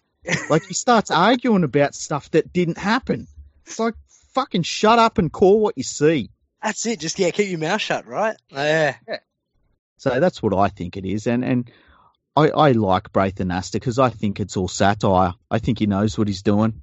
I think so too. I actually, I'm a like. I didn't like Braith as a, a player, but I, I grew to like him like outside of the field. I think he's, I think he's actually really, really talented. Like obviously he's got the golf skill in the background. Long John Braithy, as we used to refer to him on our show. Um, it- yeah, he, he's he's actually got some skill when it comes to the off-field stuff. But um, yeah, seems to cop a pretty bad rap when it comes to his commentary. So, who's your favourite player? Current? Yeah. Ah, good question. time. All time. So all time, it's got it's got to be Sticky. Yeah. Um, Sticky was yeah, the guy that made me a fan of footy as a as a four or five year old. So um, Mhm. he's my all time favorite player. Um, followed very closely by Shaun Fensom at number two. Oh wow. I just like the way the guy plays, man. Like you, you want to see a player that plays with heart. Um, when he came through, because he, was under twenties, yeah, under twenties captain when the Raiders won the the under twenties cup in I forget what year it was. Um, and yeah, he was he was kind of the player. I just yeah, I like the way he played. Current players, that's a good question. I probably don't have a, a favorite current player. Um, just trying to think. I'm going through through the Raiders squad. I like what Shans did this year, but I wouldn't say he's my favorite player. Oh, Jordan Rapana. If I'm going to go a guy on, on the Raiders, I just there's, there's a guy. That's a guy who just doesn't give anything other than 100. percent Um, and came back from a fractured skull. Like you, you Yeah. talk about someone who's got some character and like some some like will to want to play footy. Like he fractured his skull. He's like, yeah, I'll be back in six. Yeah, it's impressive. When, when when you're playing footy and they say to replace the divot and it's in your head, that's pretty impressive. Hundred percent. So yeah, probably Jordan Rapana is my, my current favorite player um, on the Raiders squad. As an overall enjoyment factor of players I enjoy, it's it's hard to get past the beach sprinter, is it? He's uh I don't, there are no Cook. beach sprinters in rugby league. Who's, who's the I- beach sprinter? Yeah. you telling me there's a beach sprinter in rugby league? I, I thought of you. I thought of you guys on Friday night because literally as soon as Damien Cook made that break, they Yeah. Rabs mentioned that there was a beach. He used to be a former beach sprinter. I'm like, I have to tell the boys about that on Sunday. There's some weird things. There's some players that they have things that just are always attached to them. I always the thing with uh, Carl Webb. Oh, golden gloves, golden gloves. Yeah, Carl Webb, golden gloves. And then he gets into a boxing ring when his career's finished and just cannot fight at all. Speaking of Yeah. boxing, uh, is it just me, or are you guys also hoping that Gal gets his ass kicked by Barry Hall? no, you know No. what? The the, No. the AFL media have been going absolutely nuts over Barry Hall and how he's going to Okay. own Paul Gallen. Yep. And living down in here in Melbourne, it's all Barry Hall. So Oh, see, I haven't heard any of that. I've just seen random clips of Barry Hall Oh. training, yeah. and I, I just reckon Gal's a bit too smug for my own liking. So Well, the thing is, Hall's talking up a big game. He, he said he's going to knock out Gallen. I haven't heard Gallen say anything like that. He's he's Gallen's smug. I agree with you on that one, but he's not out there trying to predict what he's going to do to his opponent. He's Yeah, just fair being smug. and Yeah, um, I, I always like it when these AFL types they're like, oh, we've got hard men in our game, and like remember when uh, Mark Guy beat the ever loving shit out of guy that was in the Ever Ready commercials, Jacko Jackson. oh, Jacko Yeah. Jackson, yeah. and they were like, oh, and he just Mark Guy, it was like. It was like, stop him! He's killing him. It was terrible. And I just would like Gallen to beat the fuck out of this guy and then uh, move on to whatever next celebrity they decide to wheel out for them. You got to remember that uh, Barry Hall has a bit of form. If you go back to as a Brent Staker, the West Coast Eagles player that he knocked out and got suspended for 12 weeks for, Yeah. Yeah, but I mean, punch. but, but, yeah, but it's an AFL player. Yeah, he's an AFL player. What did you uh, What do you think of uh, Nelson uh, Sofa Solomona's uh, thing over there in Bali? Well, don't fucking start fights with somebody that's six foot five and 125 kilos. That was the first think thing that went through my head. Fuck me, can that guy like- throw a punch? Eh, like that wasn't haymakers. He knows how to throw. Yeah, I Also, think that's even if he even if he threw a fans, haymaker, the arc he's got on that thing, it'd be like if you had one of those uh, whippersnippers to do the edging with. it covers such a large circumference, he'd wipe out seven people in one Yeah. swing. But there is, I feel like, have you ever seen NBA fights? Like they can't fight at all, and they uh, they do the same thing. They whip their punches from like you know the next suburb over, Mm. and they're not good at fighting. But you know, I there was some there was some uh, boxing promoter that said he wanted to get him into the ring to fight someone, and that, it's like yeah. really ba- based on that video.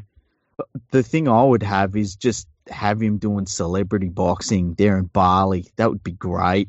Let's have him fight. I want to see him fight the guy that drop kicked the other dude off the scooter. Remember a couple of months ago, there was an Australian guy over in Bali, and he remember that? a- Yeah. yeah, drop kicked a guy for scooter and then got hit by a car and walked it off. I want to Yep. see that fight. yeah. That guy's tough. He ain't staying down for the 10 count. Yeah, that was like the it was like a reverse. Remember in Street Fighter where there was a bonus round where Ken or Ryu would bloody bash up the car. It was like the opposite of that, where the vehicles were bashing him up, and he just keeps on getting up, Yeah. Should they have off. should they have this bout on the back of moving vehicles? Now we're talking. I like it. beating the fuck yeah, out so of each other on a tuk It's like a box, a boxing tour. Tuk tuk. Now we're talking even better. Yeah, Tuk tuk touring Bali, a live event. They just go around till someone gets unconscious and they replace the opponent at the next round. yeah, took took MMA. That'd be Mixed great. martial tuk tuks, Yeah, MMTT. That, Have that Have you guys uh, touched on the Brent uh, Brett Finch thing over the last couple of days? no, it's no, we haven't mentioned it, have we? It's um, what do you make of the, the media coverage of it? Like, I guess the the Um, whole kind of media identity aspect of it is one thing. Like, is it reportable? I think the fact that the Fox Sports didn't touch on it, or it was really just kind of swept under the rug after the podcast thing uh, Mhm. about a month back, Mm. um, makes it reportable. If you I know what I mean? It's an interesting yeah, complex situation for Fox Sports here because on one hand they were happy to run stories about Sam Burgess and his wife and that AVO thing, which Well, the thing today where he's got some bikini chick on his shoulders. yeah, He's a single man now. Like, who cares? Why is this news? Exactly. But they were happy to run that and justifying that that is news. But all the drama around Brett Finch and the the appearance on the podcast and how he was on the plane, um, in my opinion, just like the Sam Burgess stuff, neither of that is news that we need to know about. It's not news. It's just prying into someone's private life. I don't give a toss about that. So, but because it happened to one of their own, uh, oh, we can't, we can't do this. He needs a bit of, we need to look after him. But Sam Burgess, he's different. We can go after him. That's fine. But we've got to look after Finchy because you know he's not playing anymore and he's been struggling a bit. And you go, how can you be sensitive on one hand and completely uh, just ignore all of that on the other at the same time? Yeah, well, I- guess the same kind of point goes to like I- I've followed the coverage. Well, like I said, I refuse to click on a lot of these articles because I don't want to get involved in clickbait. But I, Mm. I've found I've taken an interest over the last like six weeks on the way the media is covering the situation about the Tigers. Obviously, your team there, Andrew. Yeah. Um, there's just no positive stories that seems to ever come out of Tiger Central, right? And that can't be just coincidence. Like, there's obviously uh some weird media vendetta or kind of like maybe they don't leak stories to certain um, reporters. So they're like, well, if you're not going to leak stories, I'm just going to do these hack pieces on Ryan Matterson's going here, or you know, this player wants to leave because they're unhappy, etc., etc. Um, it's interesting. Like, I think there's a few a few factors involved, and one is um, this is my opinion. Um, a lot of the management at the West Tigers is woeful, okay, and so a lot of the time stories get out when they shouldn't done. I mean, classic example: you look at Justin Potato and his drama with Robbie Farah's contract last year, and we're going to make Yeah. him an ambassador and just tell everyone about it, and all of Yeah. a sudden the Tigers are, get- you know, that's salary cap fraud. You can't do that. Here's a penalty. And like, oh, but we we were trying to be honest. You know, no, you're being stupid.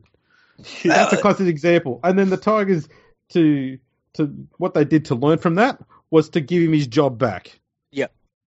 I, I Um, also think you get a scenario where, and it, it was shown up with Darius Boyd, when Darius Boyd wouldn't talk to the media, and I wrote an article about it saying he's well within his rights because, you know, it's not hurting. He's paid to play football, and any extra income he would earn from sponsors, they're not going to go to him if he doesn't talk to the media, and that's on him. And he was happy with that. When he wasn't talking to the media, they would hammer him, and they called him all sorts of stuff. Um, and then he started to talk to the media, and it changed, funnily enough, when he started giving them content. And I always say this about when you see um, news articles and they'll say, like, oh, this celebrity's been a recluse for a couple of years. It's like, what does that mean? Like, they, they were living in a mansion, living a wonderful life, but just not talking to the media. That's not a recluse, you know? Um, you you've got to be careful with the way the media frame stuff because they are very vindictive if you won't give them content, and we see it time and time again in rugby league, and it's it's really really gross. I think it kind of po- like it's interesting. It poisons the game a, a, little bit, and people talk about, oh, you know, because of these particular stories, like, oh, it's gonna like the NRL needs to do something. And I'm like, well, the NRL is not in control of what the Daily Telegraph writes. Like, yeah. As, as much as you know, people think it's all one big machine, but like ultimately, the yeah, the the 100 percent right there, Freaky. Like, if you're not feeding the media content, they're just going to write what they write about, say, the Bulldogs or the, what they write about the Tigers. Like, exactly. I haven't seen any positive pieces about the Bulldogs in you know, how many years now. Um, it's all and, hack pieces. Like, yeah, it's insane. And the thing is too that these clubs don't need to rely on these media companies to get their their information out anymore, like their game day stuff, and they they've got more followers on Facebook and Twitter and yeah. all this, and it is only a certain section of the the community that you get through social media, but it is still a fair whack of the community. So they don't have to rely on these media companies so they can give them less. But then, as we see with the media companies, they just, you know, they'll make shit up if they have to. They'll hmm. create stories. I mean, how many stories have we seen that are just created out of thin air? Um, or innuendo or guess guesswork and things like that. I mean, Sam Burgess's Sam Burgess is living the dream and they're trying to turn that into a negative. It's like, yeah. no, he's doing. I'll swap places with Sam Burgess right now, for, in a sec. you know, I, am I'll, with honestly, the bikini model on his shoulders. Put yeah, him on freaky I'll, shoulders now. I'll ditch you two. She can be on my shoulders, and I'll be in fucking Mexico wherever he is. And I'll wear the leopard skin bloody fucking pants he's wearing, whatever. You've seen it? it? Yeah, there you go. He's in the Fred Flintstone gear. Yeah, and you. when when you when you said freaky that um you know the clubs have got more Twitter followers and stuff like that. Yeah, were you taking into account the burner accounts as well of these journos? I wasn't taking into account the burner ah, accounts. See, you've, you've got to remember the, the burners. burners. Hello, hey, Fran, if you're listening. Fran, the one ML one two four four five. Yeah, M- ML was a good one. The ML was thing... the best one because ML had a burner account for his burner account. He's an yeah, absolute yeah. genius. He's like, yeah. I'm going to go next level. I'm going to I'm going to support my own burner account. And that's the thing. The burners were actually were not supporting him. They were supporting the other burners that were supporting. Hundred percent. Yeah, it was it was like next level shit. It was Matrix style, man. Yeah. What's that movie where? And I forget the name of the movie where they go dream within a dream within a Inception? dream. Inception. Inception yeah. Yeah. It was bloody Twitter inception with these idiots. And the like burner I, within a burner within a burner. And you need a bloody te- you need a fucking telephone number to set up a new account, which means that these dickheads were using multiple telephone numbers to set up burner accounts for themselves. Like I remember people used to say to me, "Oh, you set up other accounts and stuff." And it's like I'm too fucking lazy. You know, if I want to upset people, what am I doing any different to what I do now? I didn't need a burner account, but these journos apparently do. And the funny thing is, it's just to praise themselves. Yeah. Can you can you imagine setting up an account to praise yourself? It's the main thing about it. Is, the main thing about it is the fact that um, they they have they do this thing where they, they put themselves in this echo chamber because if anyone disagrees with them, doesn't matter how politely they do it, block, yeah. And so the only people that are left talking to them are people who have the same opinion as them, and then they find that that's boring. So they go yeah. and write an opinion piece where they try and get drum up some some different uh, uh, opinions, and then they remember, oh, that's right, we don't like it when someone has a go at us. So block, block, block. block. Yeah. so if you if you lack the spine to accept criticism, don't be an opinion writer. I, I don't I don't get how yeah you can try and be both. You can't. You just can't. You can't. It's like, and the the stuff that you get, sometimes it can be nasty, but you know, you got yeah, just get rid of those people. It's the ones when you get constructive criticism, read it because you might be wrong. What's it? Yeah, if it's an article that's written that has facts in it, I'm more than happy to to read it, whether it's something I agree with or not. It's yeah, yeah it's that innuendo, it's the gossip. Like it's like high school when it comes to, to footy media, which exactly. is really kind of poisoning the, the fan base unintentionally and through no fault of the NRL. It's just yeah, what the media is putting out there. Yeah, I always say to people, just don't read the newspapers and don't take in any of the shows that are on TV, and you'll enjoy 100%. rugby league way more. I haven't um I, I haven't read I haven't clicked on a Daily Telegraph article in about four and a half years, and I'm a happier man for it because Yeah. I just I found myself getting angry, and I'm like, hang on, dickhead, like you're in charge of what you click on. Like if these Yeah. articles are making you angry, just stop reading them. Like because you Yeah. know they're bullshit. You know this it's all just made up stuff, and that's why I really loved um uh is it Ben- Ben Wallace on Twitter who did the the rumor monger tracker earlier this year Mm. and was showing the the accuracy of articles compared to what the actual outcomes were in certain rumors. And some people were like thirty percent accuracy, but they're considered as journalists, and it just astounded me. The good thing about the the having the podcast, I must say, is that I started going and viewing Daily Telegraph website again because it, it gave me the opportunity to provide content for this show, where we could sit there and um, mock the media for everything they got wrong or every uh, opinion they had that was stupid. That's what we used to do on a Sunday morning. We used to just buy the Telegraph and just read through Buzz's like Sunday column and pick out all the stupid bullshit. And we got about 25 minutes out of our hour out of that one article. it was that easy. His his spotted columns are fantastic there because it's just like spotted. What was the one the other week? Josh Dugan took his dog to the vet. Yeah, wow. that's What was, the, journalism. um, what was the, the rumor about Dugan this week? Uh, it was some Oh, nightclub incident. I refuse to click on any of the shit. So yeah, I, I, don't- yeah, I've not didn't read into on it. He he apparently had some sort of scuffle or something at a nightclub somewhere. is this just a way that the uh, Sharks are trying to get him off contract? Possibly. I dare say the Tigers will pick him up. He'll be in the he'll be in the back line with Josh with uh, Matt Moylan and What are the, uh, whoever what else. are the- Cronulla needs to get rid of.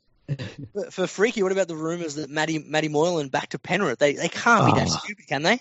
Uh, Hopefully not, because I that remember that, that that fucking finals game where he's out there mas- chucking the ball around with the ball boys. He's completely fit, and we're He's about fit to play as, yep. game. It's like go fuck yourself, Matt Moylan. That was my exact thing. He was captain that year. I, and whenever I talk about Matt Moylan, that's the game I point to because he was Mm-hmm. injured for the first final, but he was fit for the. I think it was it was one before the prelim, and he was fit and he, he chose not to play. I'm like, your fucking captain chose not to play a, a qualifying final. Like, get rid of him. Like, I don't want him anywhere near any club. Like, that's terrible. Yeah, and Penrith- look, if I Penrith- was a bit, sorry, I was going to say, are Penrith chatting with him now? Oh, it's, it's one of the rumors that yeah, Sharks want to offload him obviously because he's played three games in two years and they're paying him eight hundred. Um, and Penrith was one of the rumored spots. That's Yeah. madness. very it made me angry. And like i remember that game so clearly because i was furious. And i was thinking like why don't one of these panthers players go up to him and ask what he's doing there on the field? Because they're rugby league players and he's not playing rugby league. Oh so angry He's the fucking captain. Like that was Yeah. the worst part. If he was like a fringe player who was like, oh, I don't think I can, I can, I'm not quite up to scratch this week. You know, maybe a slightly different story. I'd still be angry as a fan.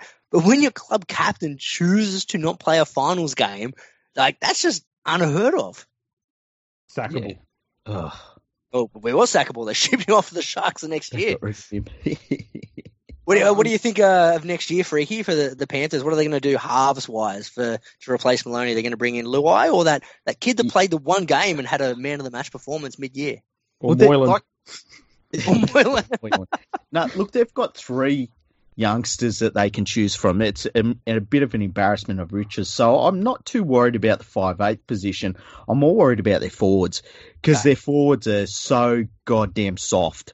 Um, and it, like it doesn't matter what the rest of the team does. Like they've got some really good backs. They're always going to chew out backs from their their uh, junior base because they've got so many juniors to choose from. But the forward pack is what really worries me. Um, and unless that that improves, they're just going to have another season like this year. Fair enough. Fi- Fisher Harris, I thought was a big standout this year. He was probably one of your best. Um, Isaiah was. Yeo is a guy that plays with all heart all the time when if he can stay on the field. I think So he, did, did he retire? Is he retired now, yo? No, I thought he was still playing.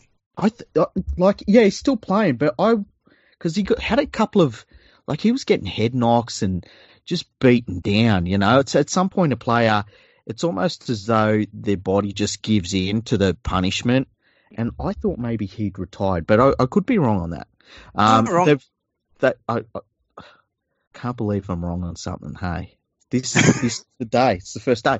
Um, that look, they got rid of uh, what's his name, Campbell Gillard. Campbell He's Gillard, I think it wasn't the same because it was it was a head fracture, jaw fracture, something like cheekbone. yeah. He had one of those like head trauma type injuries where he just didn't come back. Yeah, as a front rower, you've got to be an absolute animal, and I think the fear of the that injury just he just wasn't right once he came back. Yeah, it was weird, and uh, like Fisher Harris, he was one of the better ones. Tamou is like a fringe first grader now. He's on big money. Yep. Um, you know, Kikau's fantastic, but I worried that Too they much reliance, man. Too Yeah, much reliance. It was all just give the ball to Kikau and hope for the best. and he's playing so wide out in the field. It's like I think he needs to move infield a bit more, especially with the size of him. Like if all he did was hit ups, he'd be a really good forward. He Yeah. has all of that extra skill and stuff like that. But I think that they've pigeonholed him a little bit too much. I'd like to see him move infield a little bit more. Um, they need some more. They like there's talk that they'll get uh, Waerea-Hargreaves from the Roosters. You can't pay that. He's what thirty one already. Like, Yeah, and that, and he's, they're going to be paying overs for him at that age too. Yeah, and with his judiciary record, I mean, how many plays games nine games a year. out of him? Yeah. so I'm I'm kind of hoping that there's some forwards in the lower grades that they're going to bring into first grade because we really need we need a new forward pack. That's what it They're comes lacking down. a bit of mongrel, aren't they? Like it's Yeah. it's that that front rower who has that kind of clemmer aggressiveness. Like don't get me wrong, I think uh, JWH should be a good addition if he was maybe four years younger and on about 300k less. Because it's exactly. Exactly. what that pack needs. Like Tamou, I thought he actually had a pretty good year this year, but um, at the same time, for the money he's on, he didn't produce what you want, and he's a bit of one of those soft front rowers where he gets his meters, but at the same time, like he doesn't really bend the defensive line back. Um, yeah. Well, like no one's worrying about playing the Panthers pack. No one's staying up at night. It's like playing against a bunch of bloody Aaron Woodses. You Mm. know, you you go to bed and you have a good night's sleep. that's who Tamou reminded me of this year. Yeah. James Woods, who will rack up, you know, 180 meters, but you're like, oh, I didn't realize he got 180 meters. Yeah, But exactly. they were they were 180 meters, which were all just kick returns. So the first 30 meters of each run was just gift meters. Hundred percent. And with Kikau, he reminded me very much of uh, Tedesco with the Tigers. It was, yeah, we don't.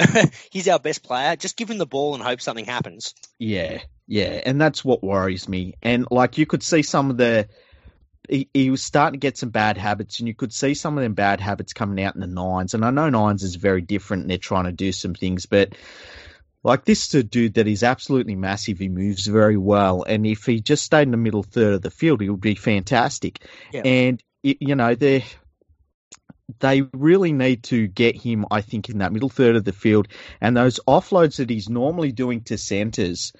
If he was doing them to the fullback, and the problem is the Panthers don't have a really good attack and fullback, but if, if they were doing, if he was doing that to dummy halves, his halves pairing, and the fullback, they would be really, really dangerous because you make Mm. a break up the middle of the field, you're through.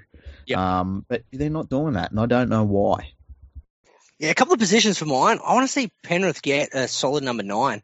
Um, who's the guy who played nine for the second half of the year? He looked okay. Um, Was that Egan's Leota? gone. It wasn't Oh, him. Yeah, he's gone. Um, That Okay. Leota, wasn't it?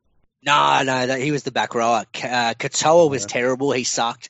Um, I forget the guy's name. He, he started at number nine for the better part of the second half of the year when they started to turn their season around a little bit. But anyway, like the thing I've looked at with the Panthers is, yeah, you- you're right. Like for, for the most part, their pack's been okay. They've always had the, the backs, but the, the last time they were competitive is when they had a really good nine with like Luke Priddis. And I think that's always what's lacked for Penrith over the last five, six years is just not having that really solid number nine that even if he plays 60 minutes, but if they can, you know, get some uh, some early ball out to the backs and, and quick good service, they'd be a much more uh, potent team because they've got all this youth out there on, on the edges that, that they can quicker get the ball to them, the more potent they're going to be, right? Yeah, and they got the, the dude from Manly. What's his name? Koroisau. Koroisau, that's it. So he'll be a good addition, and he's he really is the sort of hooker that they needed to get someone that can you know make some meters out of dummy half. And the Panthers for a very long time, and you're right, it's since Luke Priddis has been gone. We oh, really oh, they got him back. had- yeah, they got Koroisau back. Yeah, hmm. so. It, like they really have struggled. I mean, I remember through the Matthew Elliott years, we got hmm. nothing out of Hooker. Oh, Like, I, I love your Matthew Elliott takes, by the way. Fuck. Fuck, man. I've been, like, you forget I've been following your Twitter account for a decade now. Like, I, I Yeah. love your Matthew Elliott takes. And he, he's an expert commentator on fucking the ABC radio. It's like, what's he Expert, saying? Talking about fucking wind chimes and shit. fucking. Don't start me. But All you got yeah. to do is, is mention that name, and everything in, in Freaky's head just stops the current conversation. He just starts having conniptions. It's like a, a hypnotist when they say, you know, when I say the word chicken, you're just going to Yeah. say Matthew Elliott and just Yeah, freaky it's you. It's the stepping of the fingers. He starts, Yeah. he starts twitching, and he starts clenching his fists, and wants to start punching holes in walls. It's taken fucking Canberra like 20 years to get over the Matthew Elliott era. Like, he, it's like the relief was getting Neil Henry in there Yeah. as the fucking coach. That's a good Jesus sort. Christ. Well, I, I think with um with Penrith being reported to be chasing Matt Moylan, what are the chances? Given that I saw one report saying they had a bit of a war chest to work with, I love the fact that war chest exists War in rugby chest. league today. Yeah. Um, if you're doing a war chest, you'd probably go Papenhuyzen, wouldn't you? I know they're, they're saying that he's going to sign Oh, with the Storm till but 2020, but but it's Ivan Cleary. He likes paying big money to second tier sort of players. I mean, look look what he's got sitting in reserve grade at the West Tigers. Yeah. Russell Packer. hang on. Packard. Packer wasn't his signing, was he? Yeah. Oh, he was. I thought Packer Ben- was there the year before. No, Ben Matulino. Yeah. Um, See, I thought all those things, uh, Reynolds, um, Chris yeah, I thought all those signings were before Ivan came into the club. And then, Ivan brought him over. Paid him big well, money. We we just got this after the, the Jason Taylor period. The Mm. the club's salary cap was a mess when Jason Taylor was there. Yep. So when they then had to get rid of him, they at, at the time by the time they got rid of him, they'd also just started to fix up the salary cap. Yep. So they thought, right, Ivan, you've got a ton of money. Go get what you need and make us a make us a good size squad and make us successful. Get us in the finals. And halfway through the next season, after making all those signs, he goes, "Ah, fuck you, I'm going to Penrith." See, the problem is it's not a war chest. Like they've got their terms mixed up. A war chest is what you have and you keep it for when you're going to go to war. What we do is pay tribute to other clubs because we fucking sign a player for five years and then we tell them six months into that contract, oh, we're going to move you on now. And then we pay another club fucking 80% of their salary. So the war chest isn't a war chest. We're actually paying other clubs to have our fucking players. Well, it is. It is. It's it's a Spot on, it's, yeah. it's a it's a Penrith war chest that they're gifting to the other fifteen clubs. But the other Ah. fifteen clubs are in a lottery. They don't know which one of them is going to get the war chest. exactly. I think they're actually still paying for a bit of Moylan's contract anyway, so you might as well bring him back. Probably, eh? it's fucking those feel good contracts. They were brilliant. I, I would like to see us just clear the decks and just go to go to Ponga and say, listen, you can play alongside Cleary. You- You'll be at a club that's always producing juniors. Just come on, come on board. We want ya. We need ya, and that's that's my dream. But I it's couldn't not. disagree how much you more gonna pay? on that. If I was a Penrith fan, that's the last player I'd want. Talent wise, definitely. But if, if you look at how much effort he put into the last six games this year, I'd be massively concerned to ever bring that guy into my club. Yeah, but you've got to remember he's playing in Newcastle. you know, I mean Newcastle. First of all, there's nothing wrong with Newcastle. Newcastle's a fine place. I wouldn't want to live there. And then he's playing outside of fucking Pearce, who just goes missing. Like any time the game's close, he goes completely missing. And then he's got fucking Brown as his coach, who's like, "Yeah, just stick with the plan. Stick with the plan." Oh, sorry, boys, I'm out. And so if I'm Ponga, I'm looking to leave. Yeah, I can't see him lasting after this year. I, I don't care. Is it O'Brien that's taken over as coach? Like, yeah. uh, like I, I don't care how much of a super coach they're re- reporting he is. Like, if if they don't get things back on track, I can't see Ponga sticking around for another year. No. Now, There's a there's another rumor about another young player which came out today, and that is Parramatta might be looking to put in a ten year, eleven million dollar bid for Latrell Mitchell. No, that's that's fucking so made up. It's not funny, right? Like, there's gotta no be. way that's legit. It's got to be. It's got to be. That's his manager just going, what figures can I make up? Because then Yeah, if yeah. I get him, you know, four year, four million, I look like a genius. The other thing is, like, I mean, how old is he? He's 24? No, I think he's younger Nah, than that. Latrell's younger than that. He's only like 21, isn't he? 21, 22? Something like But that. Like, that still takes him through to being, like, in his early 30s. That's like you don't you don't spend that money on a player that I like. I like the. I was talking about it last night with someone or yesterday. The um the Wayne Bennett philosophy of like Mm. I only spend that much money on halves and fullbacks. yeah. Like remember when he, he shipped Petro off? He, he told um Andrew G. Yeah, Andrew G. Nah, man, like I ain't paying you more than four hundred. You're a front rower. Like spend your money on halves and and fullbacks and nines. Everyone else no more than five six hundred. That's the That's rule. true. But the thing is, like, did you ever read Wayne Bennett's book? No, because I, I didn't trust that Wayne wrote it because it would have been absolute drivel if he did. Let me tell you, I read, I read it, and I got about three quarters of the way through. And Yep. when he started talking about, and this is in the nineties, this is before Super League, and he's like, "Oh yeah, we needed some some depth in the forwards, and we're, you know, we knew that, and we so we got Glenn Lazarus, and it's like you're not you're not a super coach. Fuck off, Wayne. You're not a Yep. super coach. You just put fucking Glenn Lazarus into Broncos team. Fuck Can, can I can I make the same comment about Trent Robinson? Now, this this dickhead, the attitude he had after that grand final win, when Jonathan Thurston did ask him about, you know, the six again, blah blah blah, Yeah. and all that kind of stuff, like the the the attitude and the smug way he responded to that, and even in the week afterwards, um, I'm like, dickhead, have a look at the team you've got. Like, you could literally put a, a bag of sawdust as the coach of that team, Mhm. and they'd probably make the top eight. Um, yeah. they don't need a coach. Like you, you're talking about a team that has what eight uh, state of origin players, and overall maybe I think it's like thirteen uh, rep players overall. Um, there's only literally there's only like four players in that team that either haven't played internationally or for state of origin, off Yeah. the top of my head. That's it's- largely it's- because they're just they're just kids. Yeah, exactly. It's just insane. Um, like that team is so stacked. It's it's the Ricky Stuart coaching mentality of like 0-2 Roosters, where it's like, look, anyone could take that team to a grand final. You're not a super coach. Calm down.